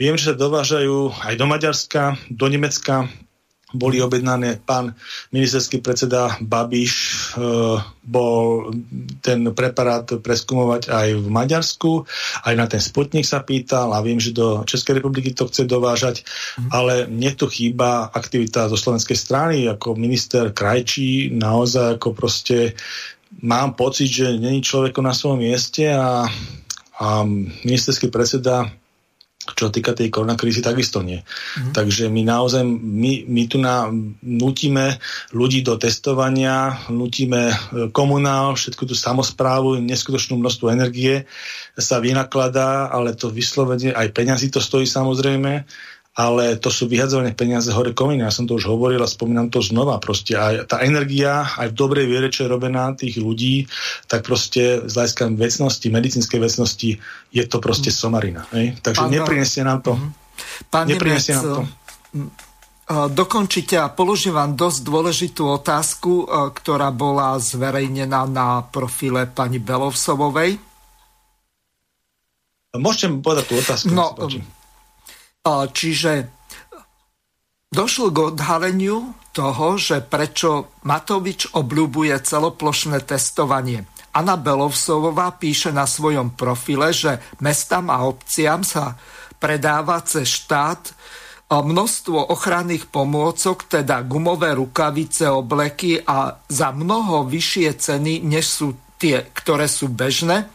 Zatiaľ, čo bežná cena rukavíc je okolo dvadsaťdva eur, tá vládna či koaličná je päť šesťdesiatjeden až dvanásť dvadsaťštyri eur za kus alebo za pár a cena oblekov sa pohybuje okolo šesť eur päťdesiatštyri centov za to, čo vládna od štyridsať do päťdesiat eur informovala v článku, ktorý napísala a vložila na svoj facebookový profil pani Belovsovová. Takže skúste to komentovať. Neviem, či je to konšpirácia, ale bolo to zverejnené. Ja som to simultálne z češtiny prekladal, lebo u nás to okrem pani Belovsovovej asi nikto neprebral. Možno, že hlavné správy. Je to možné, ako ja som počul takéto ponosy ohľadom tej miestnej samosprávy, že vlastne takéto ceny tam sú a sú tam rozdielne ceny, že sa nejaké ceny, to je ponúkané štátu a nejaké iné ceny tým samosprávam, mm-hmm. ale priamo s tým skúsenosť nemám, ale robia sa aj také psie kusy smerom k tomu e, supportu týmito rôznymi pomockami, ktoré súvisia aj s tou, s tou vôbec tým, s tým e, stratégiou to, to, toho manažovania tej koronakrízy vôbec e, štátnou zdravotníckou politikou ohľadom tejto pandémie je, že samozrejme jedna vec zabezpečiť očkovacie látky, ktoré ktoré možno sa teraz v posledných hodinách už rozhýbava ten systém, že sa začne prenášať tá pozornosť testovania na očkovanie, ale je to už dosť neskoro oproti tým ostatným krajinám.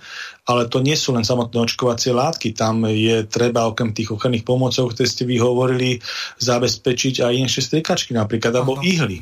A tam naozaj tiež dochádza k takým lapsusom, že vlastne my máme na Slovensku výrobcu týchto inešných striekačiek.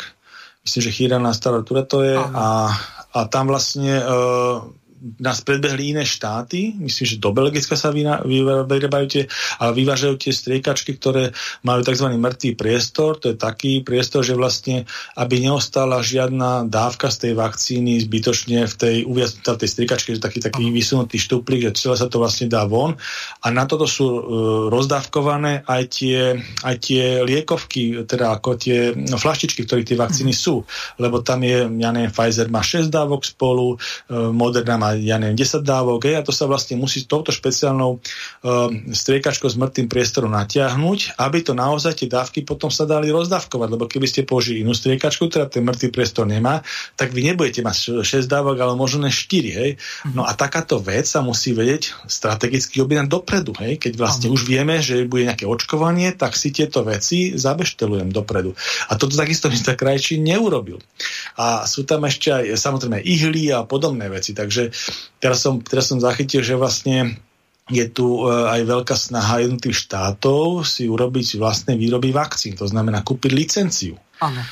Že vraj sa rozhýbala teda slovenská vláda, ale rozhýbala sa, ja som čítal nejaké informácie o hľadom premiéra, ale toto nie je zodpovednosť premiéra kompetenčná.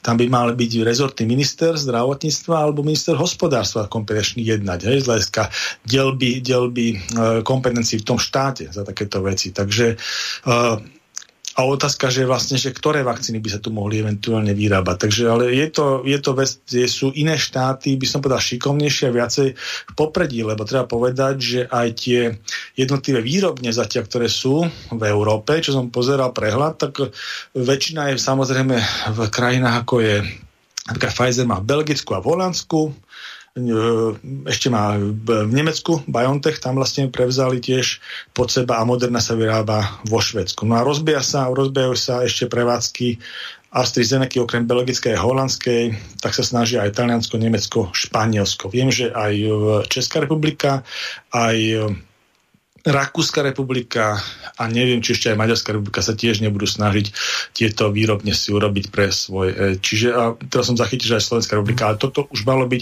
ďaleko skorej. A takisto aj ohľadom tých preparátov, na ktoré sa pýtal, neviem, či sa pán Prosúkač pýtal na ten Sputnik iba, alebo aj na tie ostatné preparáty, ale tam je tiež na, tom, na tej stránke tej terapie, keď sme si povedali teda, že preniesť pozornosť testovania, ktoré nič nepriniesie Slovenskej republike, ani nás z lockdownu nedostane, ani proste ľudí do práce nezobrane, deti do školy nedostaneme, hej.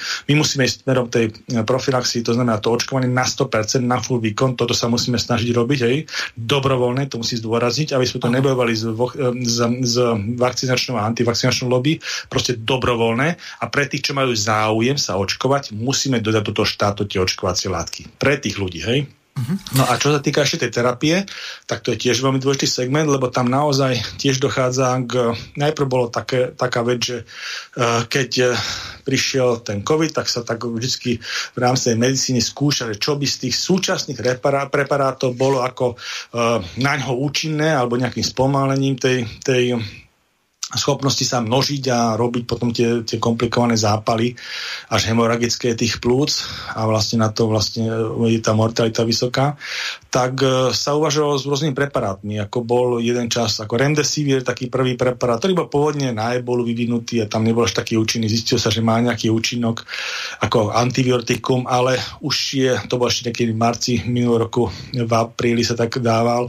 Potom prišiel kolchicín, Kolchicín, to je ako antireumatikum, zasa aj na dnu, ako to bolo také ako metabecké ochorenie, sa dával Olumiant ako antireumatikum, a, alebo teraz najnovšie ten Ivermectin, to je tiež antiparasitikum, antihelmitikum, ktoré sa používajú v veterinárskom medicíne, ale aj v humanitnej, teda v ľudskej.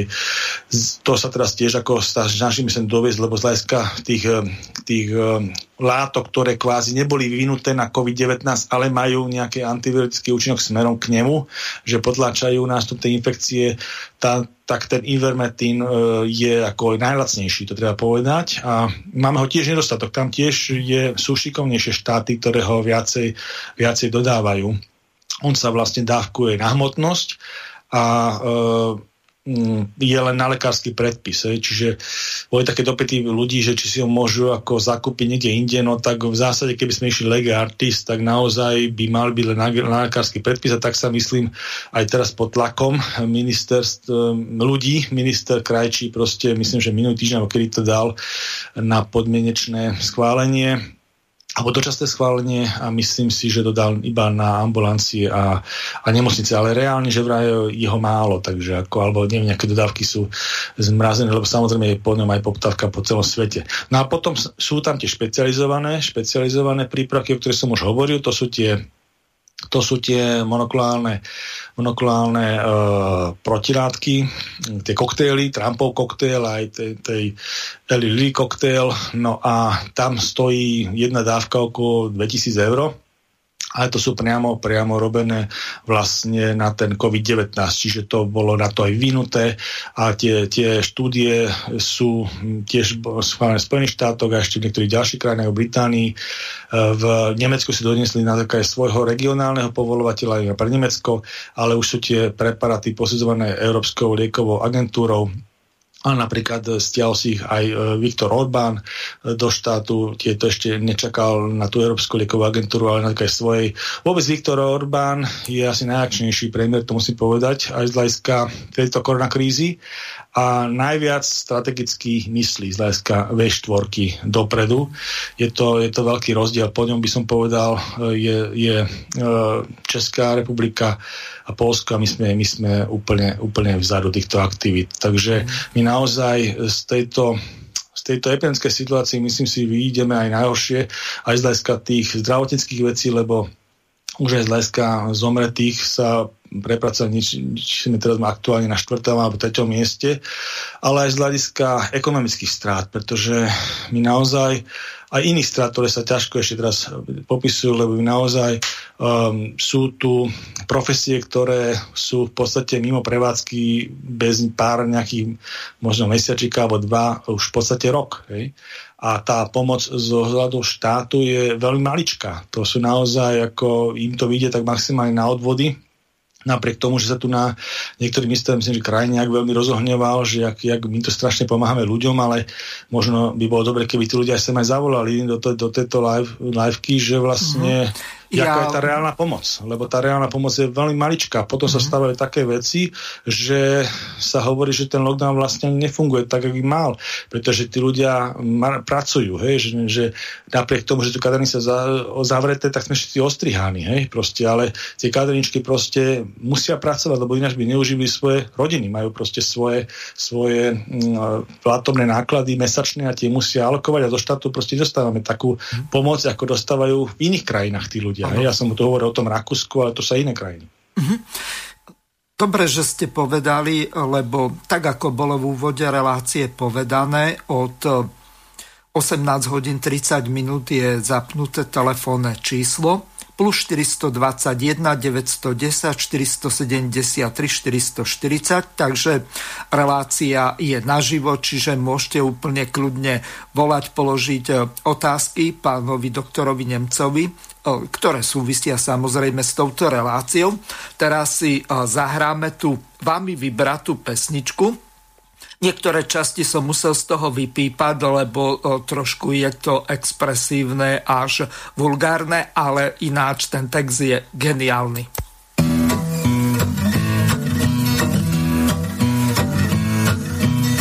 V pádech deset, to sú stresy, srdce mám až v krku, kde si káva, nikde Kriste páne, všecko je zavírované, zavřené a pod rouškama táhne se to pambu s náma. Je snad je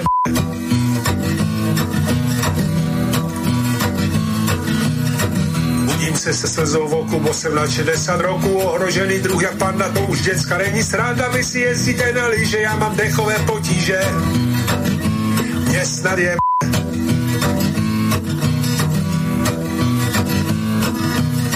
Klauze nosí respirátor, říká, že je terminátor, že jeho se to netýká, to je holta politika, on je prostě jiný level a my dole, my jsme level, mě snad je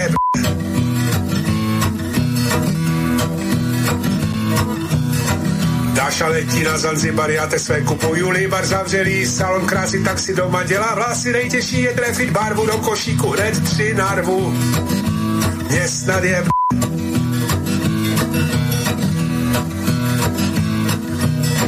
Děcka doma na výuce počítače mají v ruce, no a máma volá dědu, děda zve, to nedovedu, já si tady v klidu žijí, odchovaný na roky. Mě snad je b...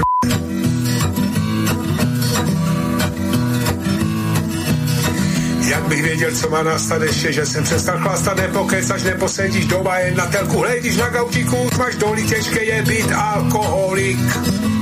Mě snad je b...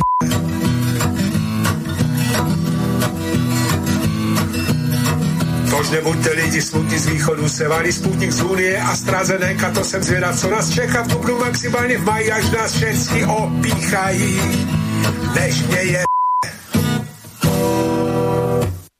Takže toľko Jarek Nohavica. Ja sa musím ospravedlniť za Slobodný vysielač včera, čo sme mali reláciu zameranú na dvojakú národnosť a na to ščítanie obyvateľstva, tak nám napísala poslucháčka Anna z Trenčína. Ja tú otázku prečítam z toho dôvodu, aby si pani poslucháčka nemyslela, že píše úplne zbytočne a prestane písať.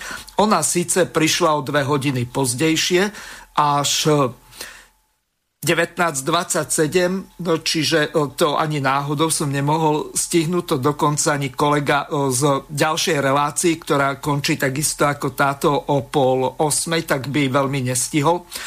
Poslucháčka Anna píše: Dobrý večer.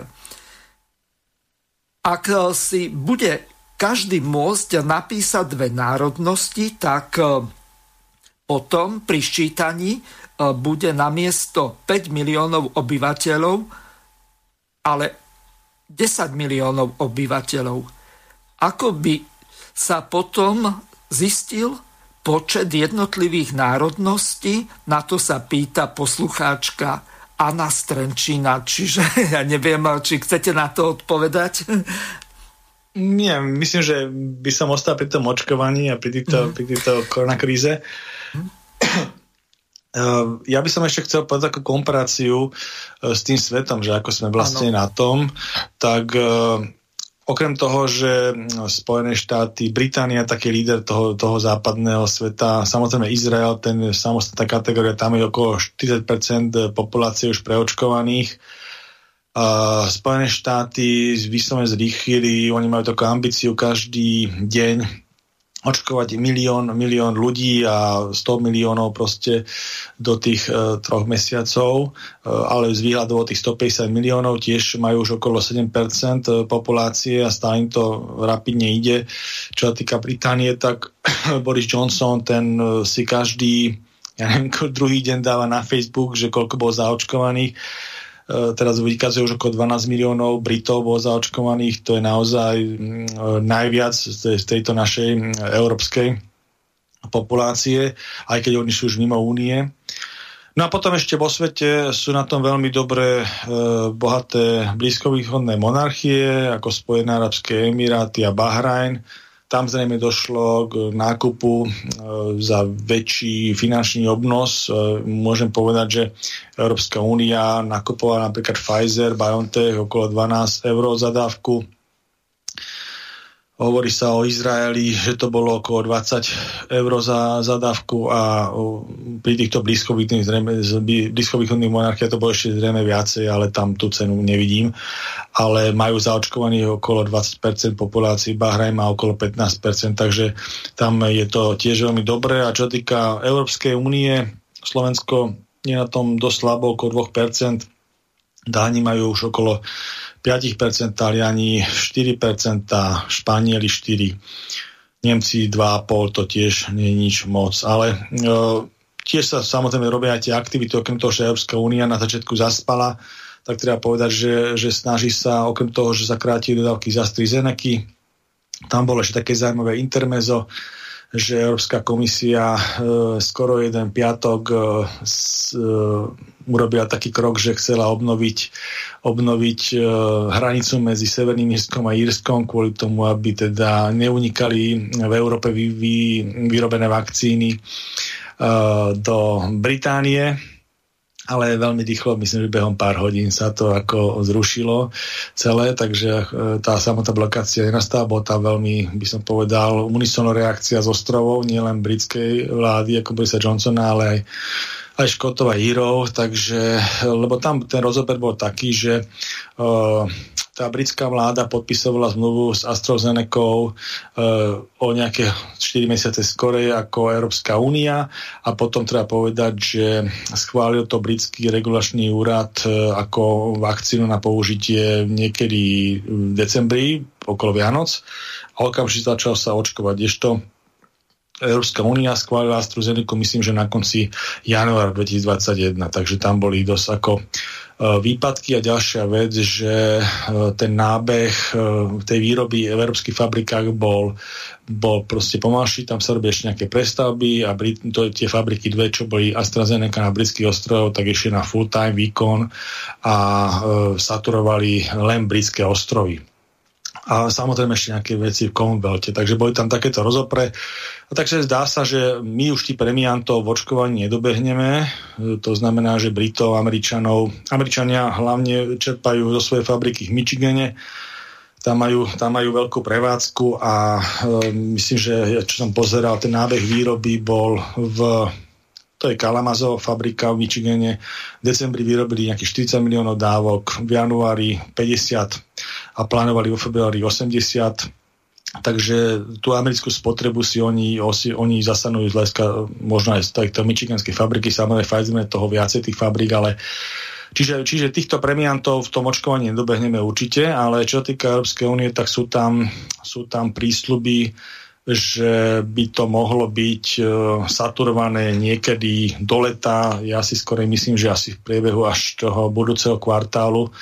To znamená, toho, od toho, toho leta smerom k tej jesene by sme mohli, mohli dosiahnuť nejakú zaočkovanosť potrebnú a takisto, alebo možno až, až na konci roka, ťažko povedať, tých šesťdesiat percent. Samozrejme, že my sme mali tiež alokované ako Slovenská republika a museli sme to meniť, ale aktuálne na tie firmy, takže my sme opravili teraz, myslím, nejakých sedem celá šesť milióna máme aktuálne alokované z Pfizeru, BioNTechu a z Moderny, čo by malo pre slovenské čísla znamenať, že tri celá tri milióna ľudí na Slovensku by sa zaočkovalo dvomi dávkami, lebo aj Pfizer, aj Moderna majú vlastne na to zaočkovanie potrebujú tie dve dávky a tým by sme dosiahli to šesťdesiat percent preočkovanosť, ktorú vlastne potrebujeme na tú imunitu.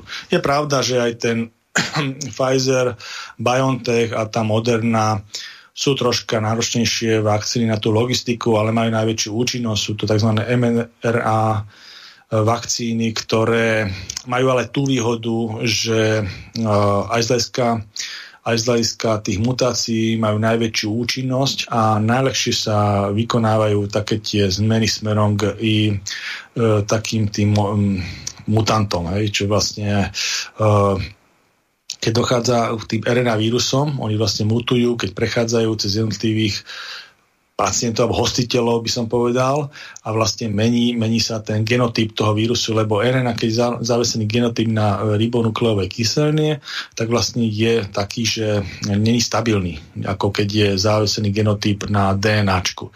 Ako napríklad, keď je na kochov-baciu, čo vlastne spôsobila tuberkulózu, tak ten sa nezmenil. Rovnaký kochov-baciu vyvolá tuberkulózu v štyridsať štyri roku, hej, a taký istý by ju vyvolal teraz.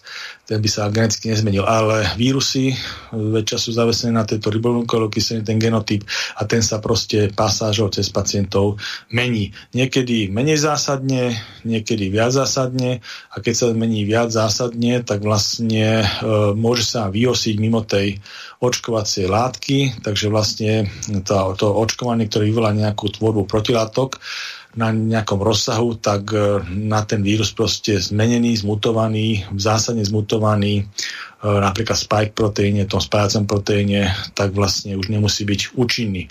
A tie em er en á vakcíny, tie americké na, tom, na, tom, na tej technológii sa vlastne dokážu celkom rýchlo e, po sekvencovaní toho vírusu a zistení teda tých nových parametrov genotypu, tak dokážu to celkom rýchlo upravovať, aspoň to o tom rozprávate štúdie, takže je dosť možné samozrejme, že to preočkovanie v budúcnosti sa bude robiť cyklicky, možno už nie tak masovo, lebo samozrejme jedna vec je preočkovať v pandemickej situácii a niečo iné je preočkovať v epidemiologickej alebo nejakej bežnej situácii, takže je dosť možné, že to očkovanie celkom nevymizne, že sa bude nejakým spôsobom tie vakcíny do budúcna upravovať z hľadiska tých genotypov, ale e, tiež tam sú ešte také e, diskusie o tom, že vlastne koľko vydržia tie protilátky po tých vakcínach, pretože je pravda, že aj na Slovensku z hľadiska klinickej praxe e,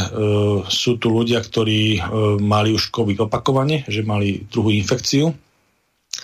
To znamená, že tá prvá nálož nebola taká silná, tá tvorba protilátok, ktorá bola vyvolaná tou náložou, mohlo to prejsť úplne v pohode to ochorenie, ale e, potom behom mesiaca sa tie protilátky proste e, stratili, nedosiahli takú úroveň, no a vlastne po nejakých dvoch, troch mesiacoch znova došlo ku kontaminácii, môže to byť tým istým vírusom alebo nejakým tým e, mutantom, a znova sa vytvorila vyvolala tvorba protilátok a tak ďalej.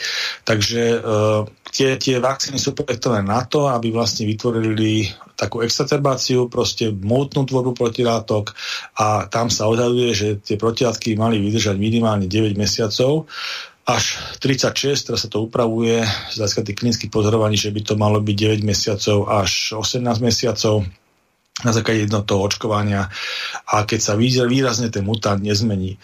Robia sa aj také testy, sú také ako proste, že, že už tých mutácií je strašne veľa, ale také tie zásadné, o ktorých sme rozprávali, to je tá britská, akože tá nákazlivejšia, ale voči tým vlastne tie vakcíny sú účinné, zatiaľ tie testy to potvrdzujú, troška je problém s tou juhoafrickou vakcináciou, juhoafrickým mutantom, tým s tou zmenou toho, toho genotypu toho vírusu, ktorí zatiaľ vykazujú ten Pfizer-BioNTech celkom dobrú rozvoj, ale nižšia a tie ostatné, ktoré sú robené na princípe tých Louis Pasteur, tej technológie, tak, také tie klasické, ako je Sputnik alebo AstraZeneca, tak tie sa troška míňajú to, to, tomu eufrickému tej eufrickej zmene. Takže, takže predpokladáme, že, že toto základné očkovanie už prebehne v týchto, v týchto modali, modalitách, aké sú vyvinuté. Samozrejme, tie firmy hovoria, že e, budú to neustále upgradeovať e, a, smerom k tým novým mutáciám, ale, ale možno to otázka bude až nejakého ďalšieho roku, takže preočkuje sa to zrejme takto, jak to nastavené a mm, tá... tá imunita kolektívna. Uh, hovorí sa aj o tom, že sú také diskusie v rámci Európskej únie o nejakých covid pasoch, ale to naráža na viaceré také veci. Jedna z nich, tá najzásadnejšia je, že to očkovanie na celom svete je striktne dobrovoľné. Samozrejme, robia sa rôzne očkovacie a kampane, niektoré sú šťastnejšie, niektoré sú menej šťastné. Tá Slovenska tiež nepatrí nejaké úplne najlepšie, ale to je v poriadku, čiže, čiže očkovacia kampaň a samozrejme, že v rámci tej očkovacej kampane sa snaží dosiahnuť to do, tým dobrovoľným prístupom to, to potrebné množstvo tých šesťdesiat percent zaočkovanosť. A samozrejme, že keby sa robilo taká vec, že by sa tie, táto kategória ľudí, ktorí sa vlastne dobrovoľne pre niečo rozhodli, mala nejakým spôsobom zvýhodňovať alebo prioritizovať hľadiska nejakého cestovania a tak ďalej, tak už by to nebolo, už by to nebolo dobrovoľné. To by sme sa už dostali do, tej, do, tej, do toho módu, ako máme tu na s tým testovaním, že vlastne to je dobrovoľné a skôr sa to potom vynúcuje v všetkých zamestnaniach a tak ďalej, tieto, tieto veci, takže bol by to dosť problém. Takže táto diskusia v Európskej únii určite ešte nejakým spôsobom prebehne.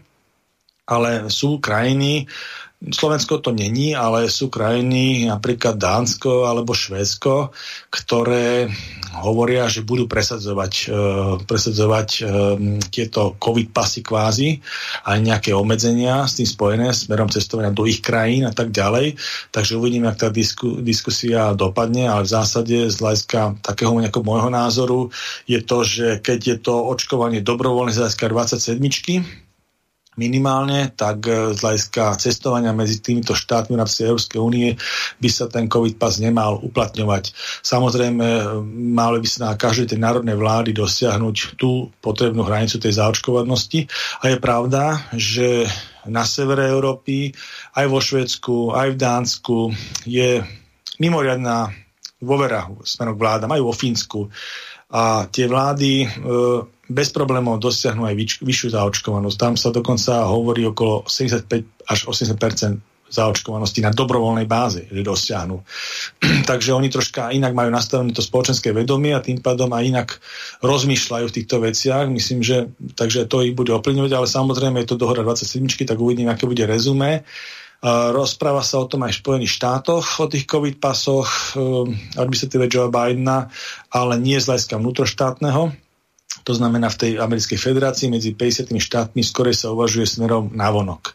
A to si myslím, že by bolo možno aj riešenie pre tú Európsku úniu, že keď dosiahneme v rámci Gentleman Agreement uh, to, že máme nejakú tú zaočkovanosť v rámci národných štátov na úrovni šesťdesiat percent a viac, na dobrovoľnej báze, tak navzájom si tie certifikáty nebudeme od tých ľudí vyžadovať na to, aby sme navštívili ten druhý štát členský Európskej únie, ale z hľadiska, neviem, Schengenu alebo Európskej únie ako vonkajších hraníc, tak je možné postulovať vlastne vstup do krajín Európskej únie týmto, týmto očkovaním. To je to možné, alebo potom sa dohodnú s tými krajinami, napríklad s veľkými Spojenými štátmi alebo s Britániou a tak ďalej, medzivládnou dohodou na to, akýmto spôsobom upraviť. Ale... Pán Nemec, vytáčate dosť veľké množstvo poslucháčov. Napríklad poslucháčka Zuzana napísala: žasnem, väčšiu propagáciu vakcinácie si už ani neviem predstaviť.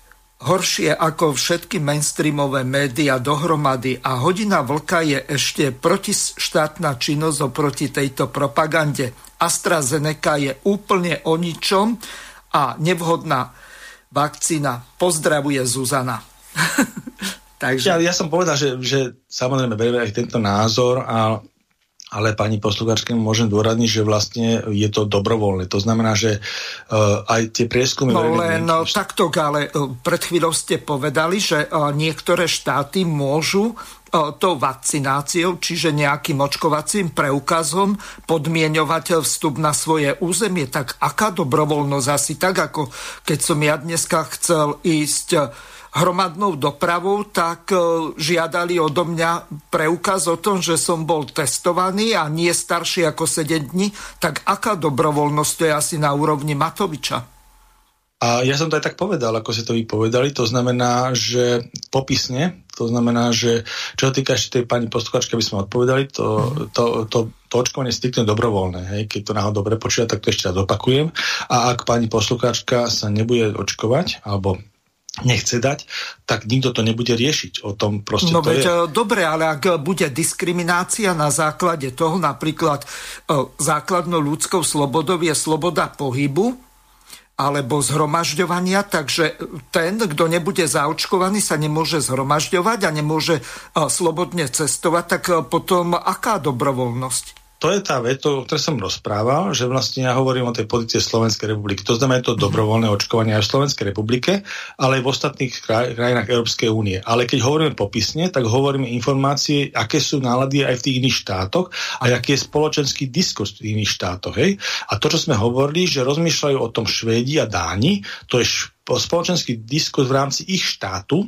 A navonok, to nie je akože nejaký taký poslanec tam o tom rozpráva, to rozprávajú tie vlády. Hej? Čiže oni hovoria, tie vlády, Švédska, Švédska, Dánska, že oni budú prichádzať do toho spoločného diskurzu Európskej únie o tom, či COVID pasy budú alebo nebudú a v akom rozsahu, s tým, že oni by radi tie COVID pasy zaviedli. Hej? Ale naša pozícia Slovenskej republiky, alebo teda moja v tej diskusii, ktorú ja rozprávam, je taká, že neodporúčam to, pretože by to viedlo k tej diskriminácii. Hej? Keď mm. sa bavíme o tom, že je to dobrovoľné, tak nemôžem ja potom postulovať na základe toho, že je niečo dobrovoľné, tú nejakú skupinu, ktorá sa nedá zaočkovať napríklad, nejakou sankciou, že nemôžu ísť, ja neviem, navštíviť nejakú inú krajinu a tak ďalej. Potom to nie je dobrovoľné, potom priznáme farbu a povedzme, že to je povinné. Hej? Mm. Takže takýmto spôsobom ja to rozprávam popisne. Hej? Takže ešte raz som to zdôraznil, že tak, takéto pozícii to je. A čo týka uh, tých prieskumov verejnej mienky, tak vlastne zatiaľ to vychádza na Slovensku, že šesťdesiat percent by sa dalo zaočkovať dobrovoľne a štyridsať percent nie. Hej. Takže keď pani posluchačka patrí medzi tých štyridsať percent, tak žiadna, žiadny problém. Hej. No veď, ale um, Winston Churchill povedal, že on veril tomu prieskumu, ktorý si sám sfalšuje. Takže asi my tak veríme, že v Slobodnom vysielači je deväťdesiatdeväť percent proti očkovaniu a zrejme vy ste tá výnimka, ktorá potvrdzuje toto pravidlo.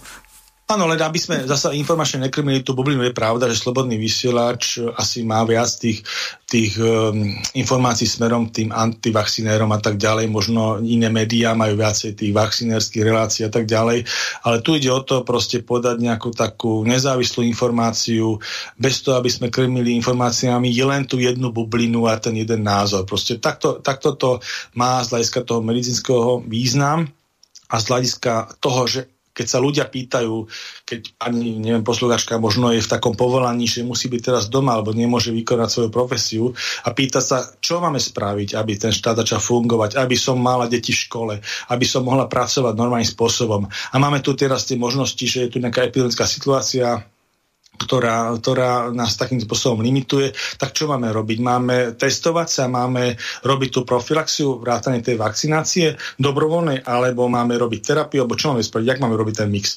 Tak toto ja rozprávam. To znamená, že testovanie nie je prostriedkom, aby sme ten život v tom štáte vrátili do pôvodného normálu. Hej? To znamená do toho, jak sme boli zvyknutí fungovať. Profesíne, školsky a tak ďalej. Nie je. To je cieľom. Tam jediná možnosť je urobiť tú profilaxiu, tú vakcináciu na dobrovoľnej báze. Hej? Keď sa pani nesúčasní, nevadí. Tí, čo sa chcú, je to šesťdesiat percent a to by malo na tú kolektívnu imunitu stačiť. Ja viem, že napríklad teraz sa v rámci Slovenskej republiky robia tie štatistiky, Ktoré, ktoré asi odhadom okolo osemsto tisíc ľudí tu už ten COVID prekonalo. Uh-huh. Takže, takže aj to je imunizácia. Hej? Nevieme, že aký, aká tá bola nálož, dokedy vydržali protilátky a tak ďalej, ale zhruba osemsto tisíc to je. A čiže a, tam tí ľudia tiež tvoria tú kolektívnu imunitu, okrem tých, ktorí sa potenciálne ešte dajú zaočkovať. A tiež je dôležité ešte aj tá taktika do zaočkovania, lebo tých zaočkovaní, e, tých vakcín je to strašne máličko, hej, zatiaľ. Bolo to nejakých stotridsať tisíc ľudí, to je nič dokopy, hej. Tak tam vlastne aj tá taktika, jak sa robia vlastne e, tie zoznamy vakcinačné, to znamená, tam treba dať, dať naozaj dôraz na tých zdravotníckych pracovníkov, na ten prvý kontakt tiež dobrovoľný, však aj medzi lekármi, sestrami a zdravotníckym personálom tam tiež nie každý dá zaočkovať, je to dobrovoľné, hej? Ale tá možnosť, to znamená, že najprv dáme možnosť týmto ľuďom, ktorí najviac robia s týmito, s týmito kontaminovanými alebo s týmito infekčnými pacientami a potom samozrejme sú tí pracovníci tých jednotlivých ústavoch, domy sociálnych služieb a tak ďalej, kde sa robia s tou najviac ohrozenou skupinou tých ľudí. Teraz na dobrovoľnej báze by sa zaočkovali, robia sa aj tí starší ľudia, tam je to tiež také otázne, ako, lebo je tiež pravda, že tí starší ľudia od určitého veku osemdesiatpäť a vyššie, to sú už veľmi také krehké bytosti, imunitne aj celkovo a tá vakcína tiež znamená nejaký imunitný rast, teda nejaký imunitu nálež a tak ďalej.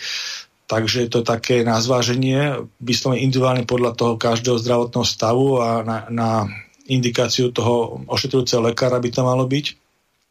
No a potom je tu veľká diskusia, ja som za to, aby sa vlastne očkovali alebo ponúklo sa očkovanie predrečne učiteľom, pretože naozaj je veľmi dôležité u nás, myslím, že my sme, my sme krajina v rámci Európskej únie, ktorá má najviac, najdlhšie deti doma. Mm-hmm. Myslím, že z tých desiatich mesiacov školského roku osem mesiacov máme deti doma.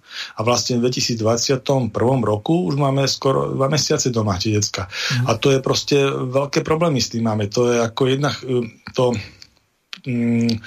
to vzdialené vyučovanie neprináša ten náraz vedomostný ako to prezečné to distančné vzdelanie neprináša ten nárast vedomostí ako to prezenčné vzdelanie, to znamená tá účasť v tých školách. A samozrejme tá, to prezenčné vzdelávanie má aj ďalšie sociálne prvky. Tá socializácia je dôležitá. Tá interakcia s rovesníkmi, spoločenský styk a tak ďalej. Nám tu narastú proste duševné, duševné poruchy aj u, u, tých, u tých deciek proste. Tam to najviac chýba, ako u tých tínedžerov, u tých stredoškolákov napríklad, lebo tí, tí naozaj, aj teraz myslím, že len posledný ročník sa pustil, tý, ten maturitný, a to je, to je máličko. A potom aj samozrejme tie základné školy a vysoké školy, to je samostatná kategória, ale proste ten školský systém tu má fungovať. Viem, že v zahraničí teraz napríklad Rakúsko spustilo, spustilo uh, základnú školskú dochádzku s tým, že ich budú testovať, nakúpili špeciálne testy, ktoré nebudú také drastické e, ohľadom toho nosohltanu, ale budú sa z tej, pre, toho predného časti toho, toho nosa vlastne robiť tie stery a e, sa to aj tak robí. U nás sa o takých testoch len diskutovalo, hej, ani nakoniec sa nenakúpili. Proste mne tu chýba taká nejaká strategické, také strategické plánovanie na to ministerstvo jednoznačne. My tu naozaj robíme, okrem tých zahraničných vojen, jak sme tu nás spomínali, ten konflikt pána premiéra a pána ministra hospodárstva, tak čo si myslím, že je úplne irelevantný z hľadiska vecného riešenia. Skôr je to také nejaké posúvanie zodpovednosti, ale tu by naozaj mal byť nejaký kompetentný človek, minister zdravotníctva, ale ja ho tam nevidím, za tú verejnú zdravotnú politiku. Aj v čase pandémie, aj z hľadiska iných vecí, hej, ale teraz v čase pandémie. On by to mal hlavne manažovať a jemu by mali byť súťažní, hej, títo, títo všetky ostatní ministri. Máme tu poslucháča, takže nech sa páči, ste vo vysielaní, môžete hovoriť. Dobrý deň, pán Hazucha, pri telefóne Jozef, Nemecko. Áno, nech sa páči. Môžem poznávať podľa hlasu. Áno. Sa zapájam do rôznych diskusí s rôznymi hostiami. Ja by som to povedal takto, ja chápem pána doktora, že sa snaží neutrálne, relatívne neutrálne povedať ľuďom čo a ako. Ale ja to vnímam trošku ináč, ak môžem, tak by som to povedal takto. Um, robí sa to šalamovou metodou, tí, čo nevedia, tak po troške, po troške uh, sa robí natlak. Zahraničie sleduje, čo sa deje na Slovensku, keďže som v Nemecku, to sme už rozobrali v iných reláciách uh, s tými Matovičami testy, ako dopadne, ako ľudia sú manipulovaní. Takže všetkým Slovákom a Slovenkám by som povedal asi takto, je jednoduché riešenie. Keď som nepočúval otca, tak otec sa ma opýtal, chceš ľavou rukou alebo pravou rukou po maturi. Keď chce niekto očkovať a cestuje našich Slovákov, tak ako robili niekedy králi, žiadne pred kamerami na petanie, ale do prvého radu nech sa postavia všetci politici. Všetci zdravotníci, ministri na Slovensku a ľudia priamo v každom meste si to na vlastné oči nech pozrú a nedostanú prvú, druhú, tretiu, štvrtú dávku. A žiadne vydieranie ľudí. A zopakujem, čo som povedal aj minulé relácii, len tak na okraj posledná vec, keď môžem, čo bolo prípravný petičný výbor. Keď človek má problém doma s deťmi, čo je prvá bunka života schopná, nečaká na to, kým príde nejaký, nejaký ešte väčší problém alebo katastrofa, ale rieši to hneď. Tak e, aj Slováci by mali už sa postaviť. Hej, ja keď dojdem tiež na Slovensko, tiež pracujem na dvoch frontoch, aj na Slovensku aj tu na. A nie všetci e, prišli o prácu a nie všetci ešte prácu majú. Toto v zahraničí je tak, že tí, čo majú prácu do poludnia, protestujú po obede, tí, čo majú po obede, protestujú do poludnia a tí, čo v noci, tak vtedy, kedy môžu. Ale ak sa vládam dá šanca, aby robili to, čo robia, tak budú robiť ešte viacej. A nakoniec už iba poviem, Židom tiež sľubovali, keď ich dávali do vlaku, že idú iba do iného mesta. Ďakujem veľmi pekne. Morho. No, ja by som ešte... Áno, počujeme sa? Áno, počujeme sa, nech sa páči.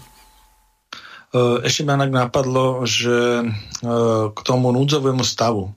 Ja som veľký odporca núdzového stavu, tak, jak je zvolený, pretože to tiež není v žiadnej demokratickej krajine v rámci Európskej únie, keď sa to v našom civilizačnom rozmere porovnávame, tento núdzový stav takýmto spôsobom. Tak je to upravené troška inak, Tie, tie stretávania, ale nie núdzový stav. My to naozaj nepotrebujeme núdzový stav, ktorý má ešte ďalšie konzekvencie a tak ďalej. A ešte sa zmenila aj ústava na to, aby sa mohla donekonečná predržovať. Proste medicínsky my na ten núdzový stav tu nemáme tie podmienky ani nejaké iné. Takže je to vyslovene zneužívanie tohto inštitútu ako núdzového stavu.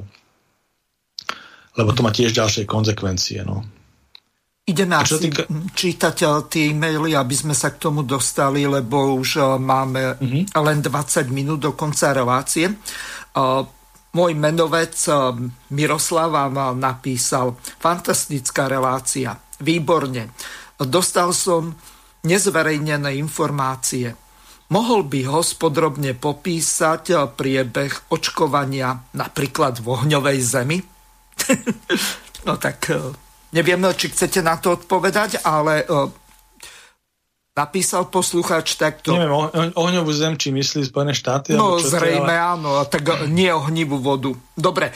Uh, poslucháč... V Spojených štátoch je dobrovoľné očkovanie takisto ako Jasné. v nás.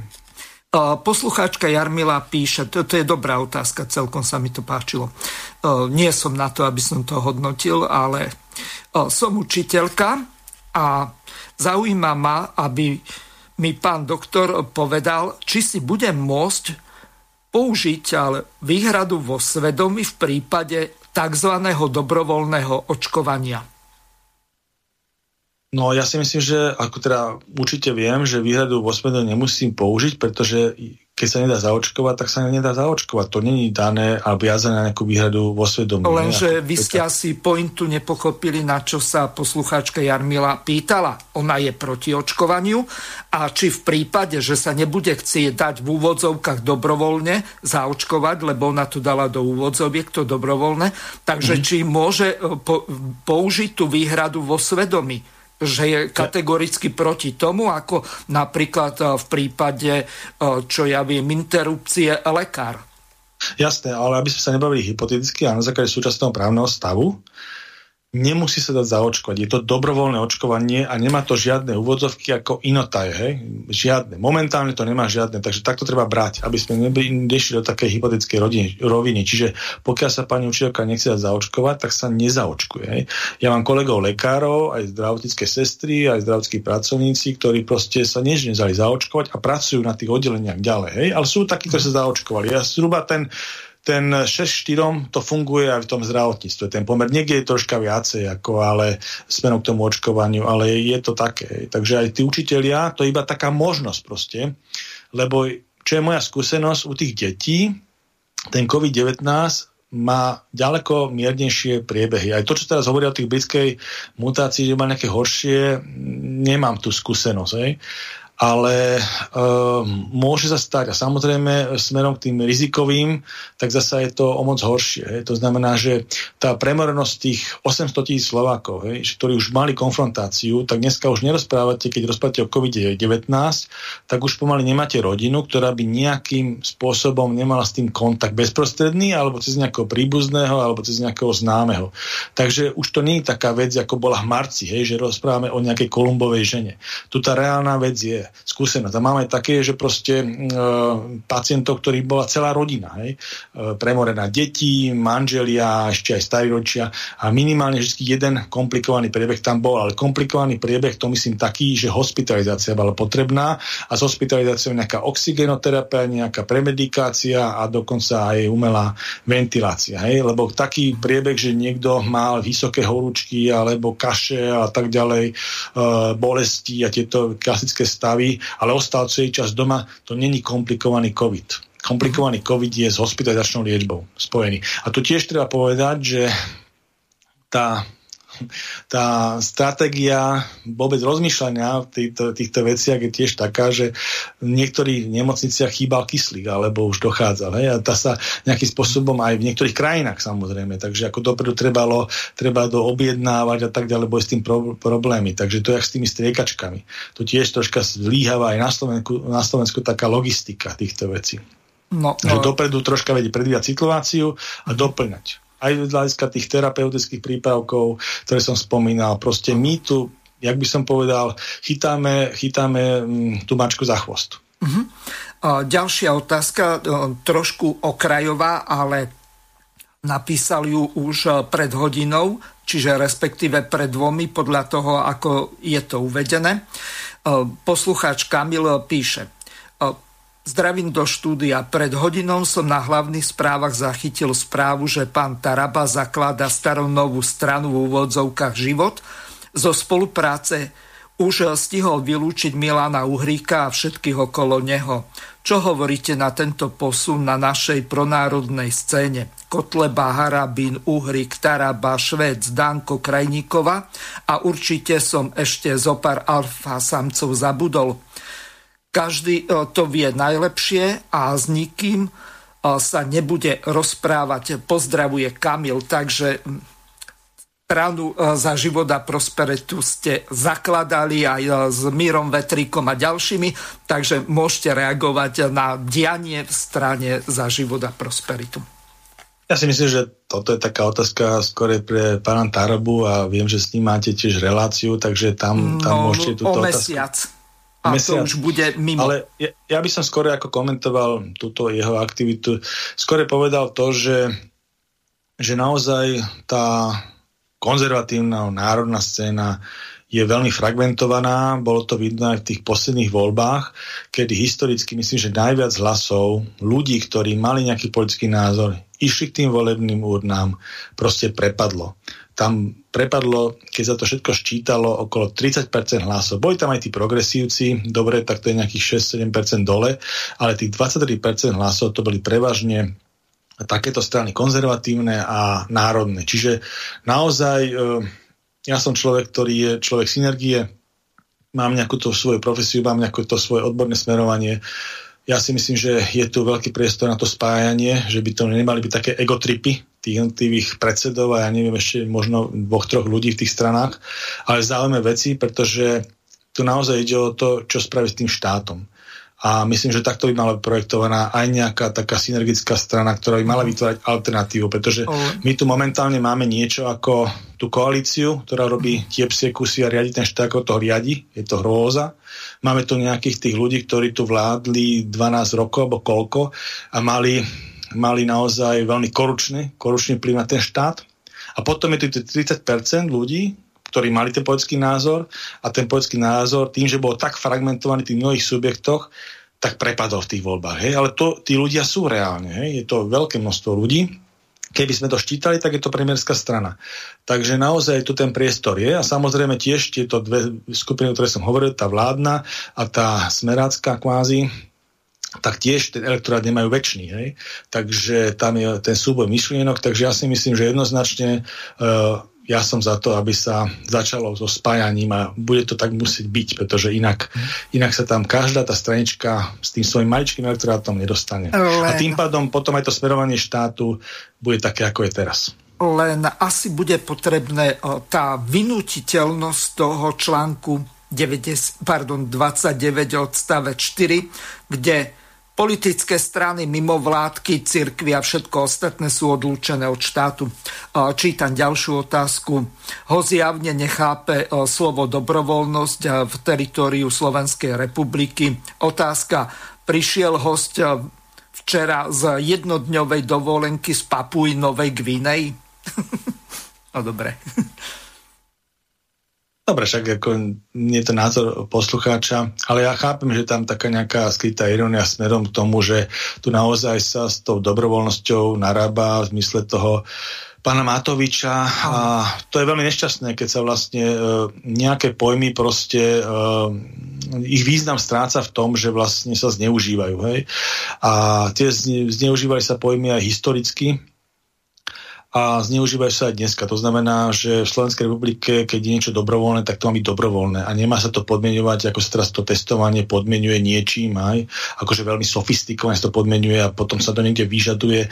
Ale to vyžadovanie tiež naráža na x ďalších právnych predpisov a G D P R a neviem čo všetko možné.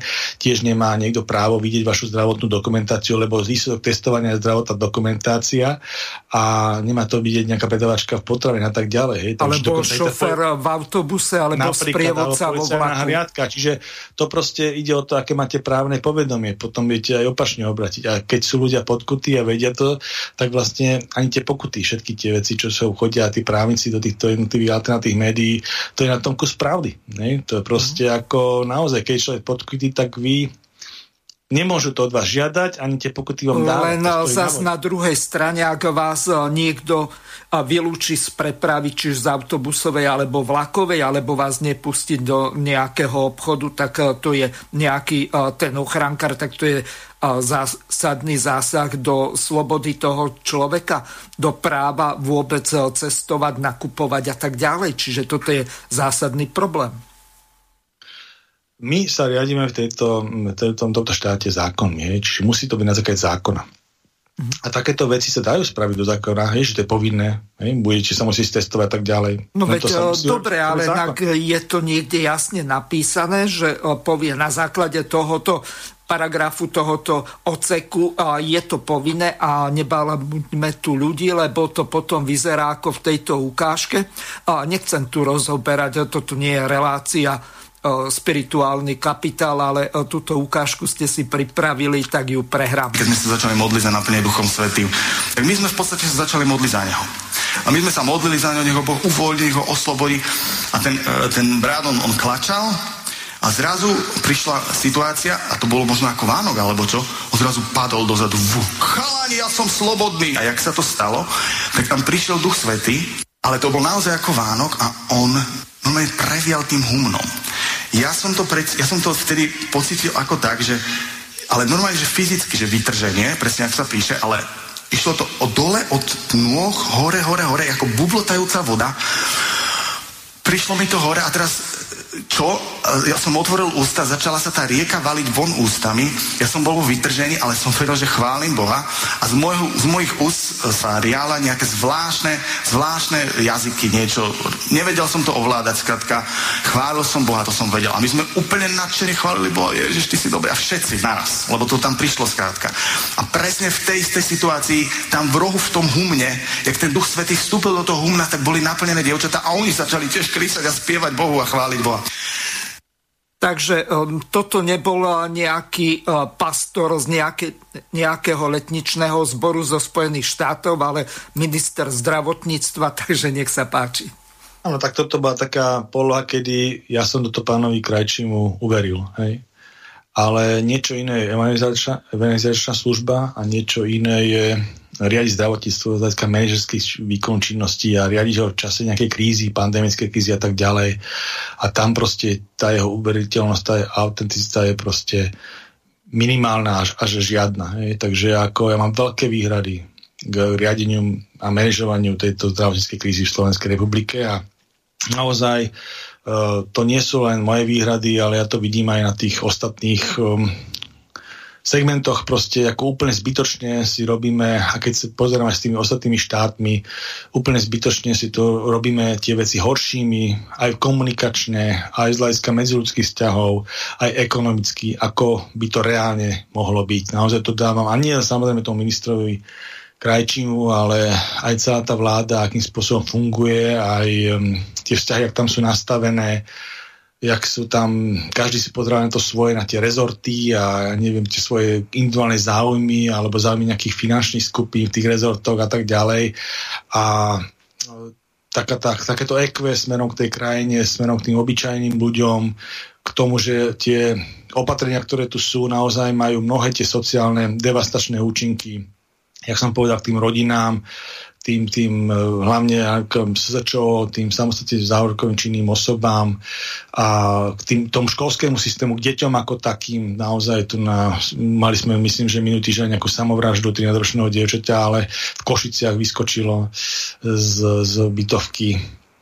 A takisto aj tie psychické, tých psychické uh, trámy proste u tých detí, u tých tínedžerov, to je proste vidno na tých ambulanciách a um, spotreba liekov tu na dlhodobo hľadiska uh, psychických diagnóz stúpa v Slovenskej republike. Myslím, že po kardiovaskulárnych ochoreniach uh, je tu najväčšia spotreba uh, všetkých tých anxiolitík a týchto uvoľňovačov napätia. Takže, a to bolo ešte pred krízou robená uh, štatistika. Takže táto kríza to ešte za rok dvetisícdvadsať, myslím, tie čísla ešte zväčšia, takže možno aj kardiovaskulárne indikácie sa preskočia medikamentózne. Takže naozaj sú to vážne veci a nie je to taká sranda, ak to vyzerá, a také tie obviňovačky, ak tam sú, jak sme aj púšťali v úvode, že niekde tu zodpovedný za štyritisíc ľudí, tak si myslím, že to je zodpovedná celá tá exekutíva, keď už má byť niekto zodpovedný, hej. A aj keď ja by som to takýmto spôsobom nepomenoval, pretože sú to určité veci, aj vy zmajú tú krízu a ten COVID si nikto nemyslel ani z tejto vlády, ale, ale za tie kroky, ako sa s tým vysporiadať, sú zodpovední oni v prvom rade. Takže a samozrejme potom aj celá tá spoločnosť, tá disciplína, lenže keď sa robia komunikačné také kepsy, jak sa robia a vyžaduje sa tu na míňanie energie, na nejaké testovanie, ktoré, a plošné testovanie, ktoré proste neodporúča už nikto. A ja som to neodporúčal ani v, pri tom októbri, ani teraz to vôbec neodporúčam, a ja naopak hovorím, že to súvisia s tým premorovaním, s tými našimi zhoršnými číslami, tak a naopak sa to stále nejakým spôsobom obsesiou, proste toto nejakým spôsobom prezentuje a stojí nás to strašne veľa energie, stojí na to energie na, tých, na tom komunále, na tých jednotlivých VUCčkách a tých, tých dedinkách a tých, tých starostov a tak ďalej. A viem, z hľadiska medicínskeho, z hľadiska pragmatického uvažovania, že to ničomu nevedie a nevy, nevyťahne nás to, neurobi toto svetlo na konci tunela v tejto epidemickej situácii. Proste nejako. To je tá zásadná vec. Keď už máme robiť nejakú energiu, nejakú výdavku a nejak, nejak má to mať zmysel tie naše opatrenia, tak musíme ísť s tou profilaxiou, tou dobrovoľnou profilaxiou, hej. A nemusím riešiť ľudí, čo sa nedajú zaočkovať. Ide o tých, čo sa chcú dať zaočkovať. Sú takí ľudia, ak, sú, ak sa aj nechcú dať zaočkovať, tak sú aj takí, čo chcú. Takže tých šesťdesiat percent dosiahneme a to je tá cesta, to je tá imunita. To je to svetelko na konci tunela, ktorú musíme spraviť. To nie je nejaké, by som povedal, oslava nejakého očkovania. To je zdravé, racionálne uvažovanie medicínske. A nech si každý z toho proste zoberie to svoje, pretože uh, tá politika... a aj vôbec verejná politika, aj tá verejná zdravotnícka politika je umenie možného. To znamená, že musím sledovať celú tú spoločnosť, jednotlivé tie názory, segmenty a tak ďalej, aj vakcinerov, aj antivakcinerov, ale proste musím priniesť nejaké riešenie. A z tohto celého, hej, z tej, toho testovania, z tej uh, aktívnej profilaxie očkovaním a neviem, z tej terapie a z tej modernej terapie tými uh, vakcínami pasívnymi, jak sme hovorili tým Trumpovým koktejlom, tak toto má význam. Proste ísť do tej vakcinácie dobrovoľnej a doviezť najmodernejšie prípravky sem na tých ľudí, ktorí sa nedajú zaočkovať, dajme tomu, a dostanú ten COVID, aby mali čo najmernejšie príznaky cez tie Trumpové koktejly, cez tie regeneróny, cez tie vakcinačné, pasívne vakcinačné látky, protilátkové, hotové. A toto sem treba priniesť a takýmto spôsobom potom otvoriť tú spoločnosť, lebo toto ju otvorí. Toto pošle decka do škôl, toto pošle ľudí do prác. Hej? Toto umožní ten normálny civilizačný rozmer, ak sme boli zvyknutí fungovať. Tie športoviská, tie, tie dovolenky a tak ďalej. Proste normálne fungovanie spoločnosti. Toto je to svetelko na konci tunela. Uh-huh. A to je, myslím, zodpovednosť tých ľudí, Posled... ktorí to majú uh-huh. nejakým spôsobom manažovať. Posledná otázka, lebo už máme len dve a pol minúty do konca relácie. Pýta sa poslucháč Ján. Pán doktor Nemec, skončí toto korona šialenstvo s koncom hospodárskej recesie, keď nastane konjunktúra, tak bude po tejto koronakríze? No, ja si myslím, že tie hospodárske dôsledky sa nevyriešia hneď. Jaká je tá koronakríza? Ja si myslím, že možno, keď to všetko pôjde... tak, ak by to malo ísť, možno tento rok bude ešte taký horší z hľadiska medicíny a potom uvidíme, čo príde ten budúci. Ale z hľadiska tých hospodárskych strát, ja si myslím, že to bude také, že, že nie všetky segmenty sa spamätajú. Dokonca som zachytil v Británii, že je, tak, je tá koronakríza z hľadiska hospodárskych výsledkov dosť nespravodlivá, lebo sú segmenty, ktoré na tom zbohatli a sú segmenty ekonomické, ktoré na tom vyslovene skrachovali. To je ten segment, ten gastronomia a tak ďalej.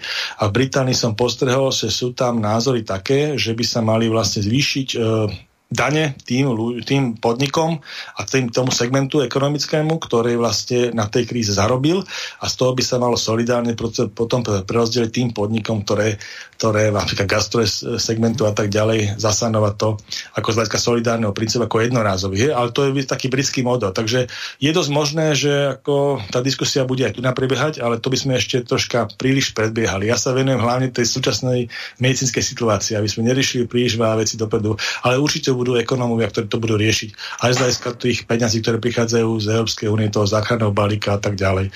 Takže o tom môže byť ešte veľká diskusia, jak to použiť. Ďakujem vám veľmi pekne, čas tejto relácie už úplne uplynul. Prajem vám pekný večer a teším sa na ďalšie relácie, aj keď ste veľa našich poslucháčov nepotešili, ale aspoň nejaká pluralita názorov tu je. Pekný večer, ďakujem, do pekne. Počutia. Vysielací čas dnešnej relácie veľmi rýchlo uplynul, tak sa s vami zo štúdia Banská Bystrica juh lúči moderátor a zvukár Miroslav Hazucha, ktorý vás touto reláciou sprevádzal. Vážené poslucháčky a poslucháči, budeme veľmi radi, ak nám zachováte nielen priazeň, ale ak nám aj napíšete vaše podnety a návrhy na zlepšenie relácie, lebo bez spätnej väzby nebudeme vedieť relácie zlepšovať. Za čo vám vopred veľmi pekne ďakujem. Do počutia. Táto relácia vznikla za podpory dobrovoľných príspevkov našich poslucháčov. I ty sa k nim môžeš pridať. Viac informácií nájdeš na w w w bodka slobodnyvysielac bodka es ka. Ďakujeme.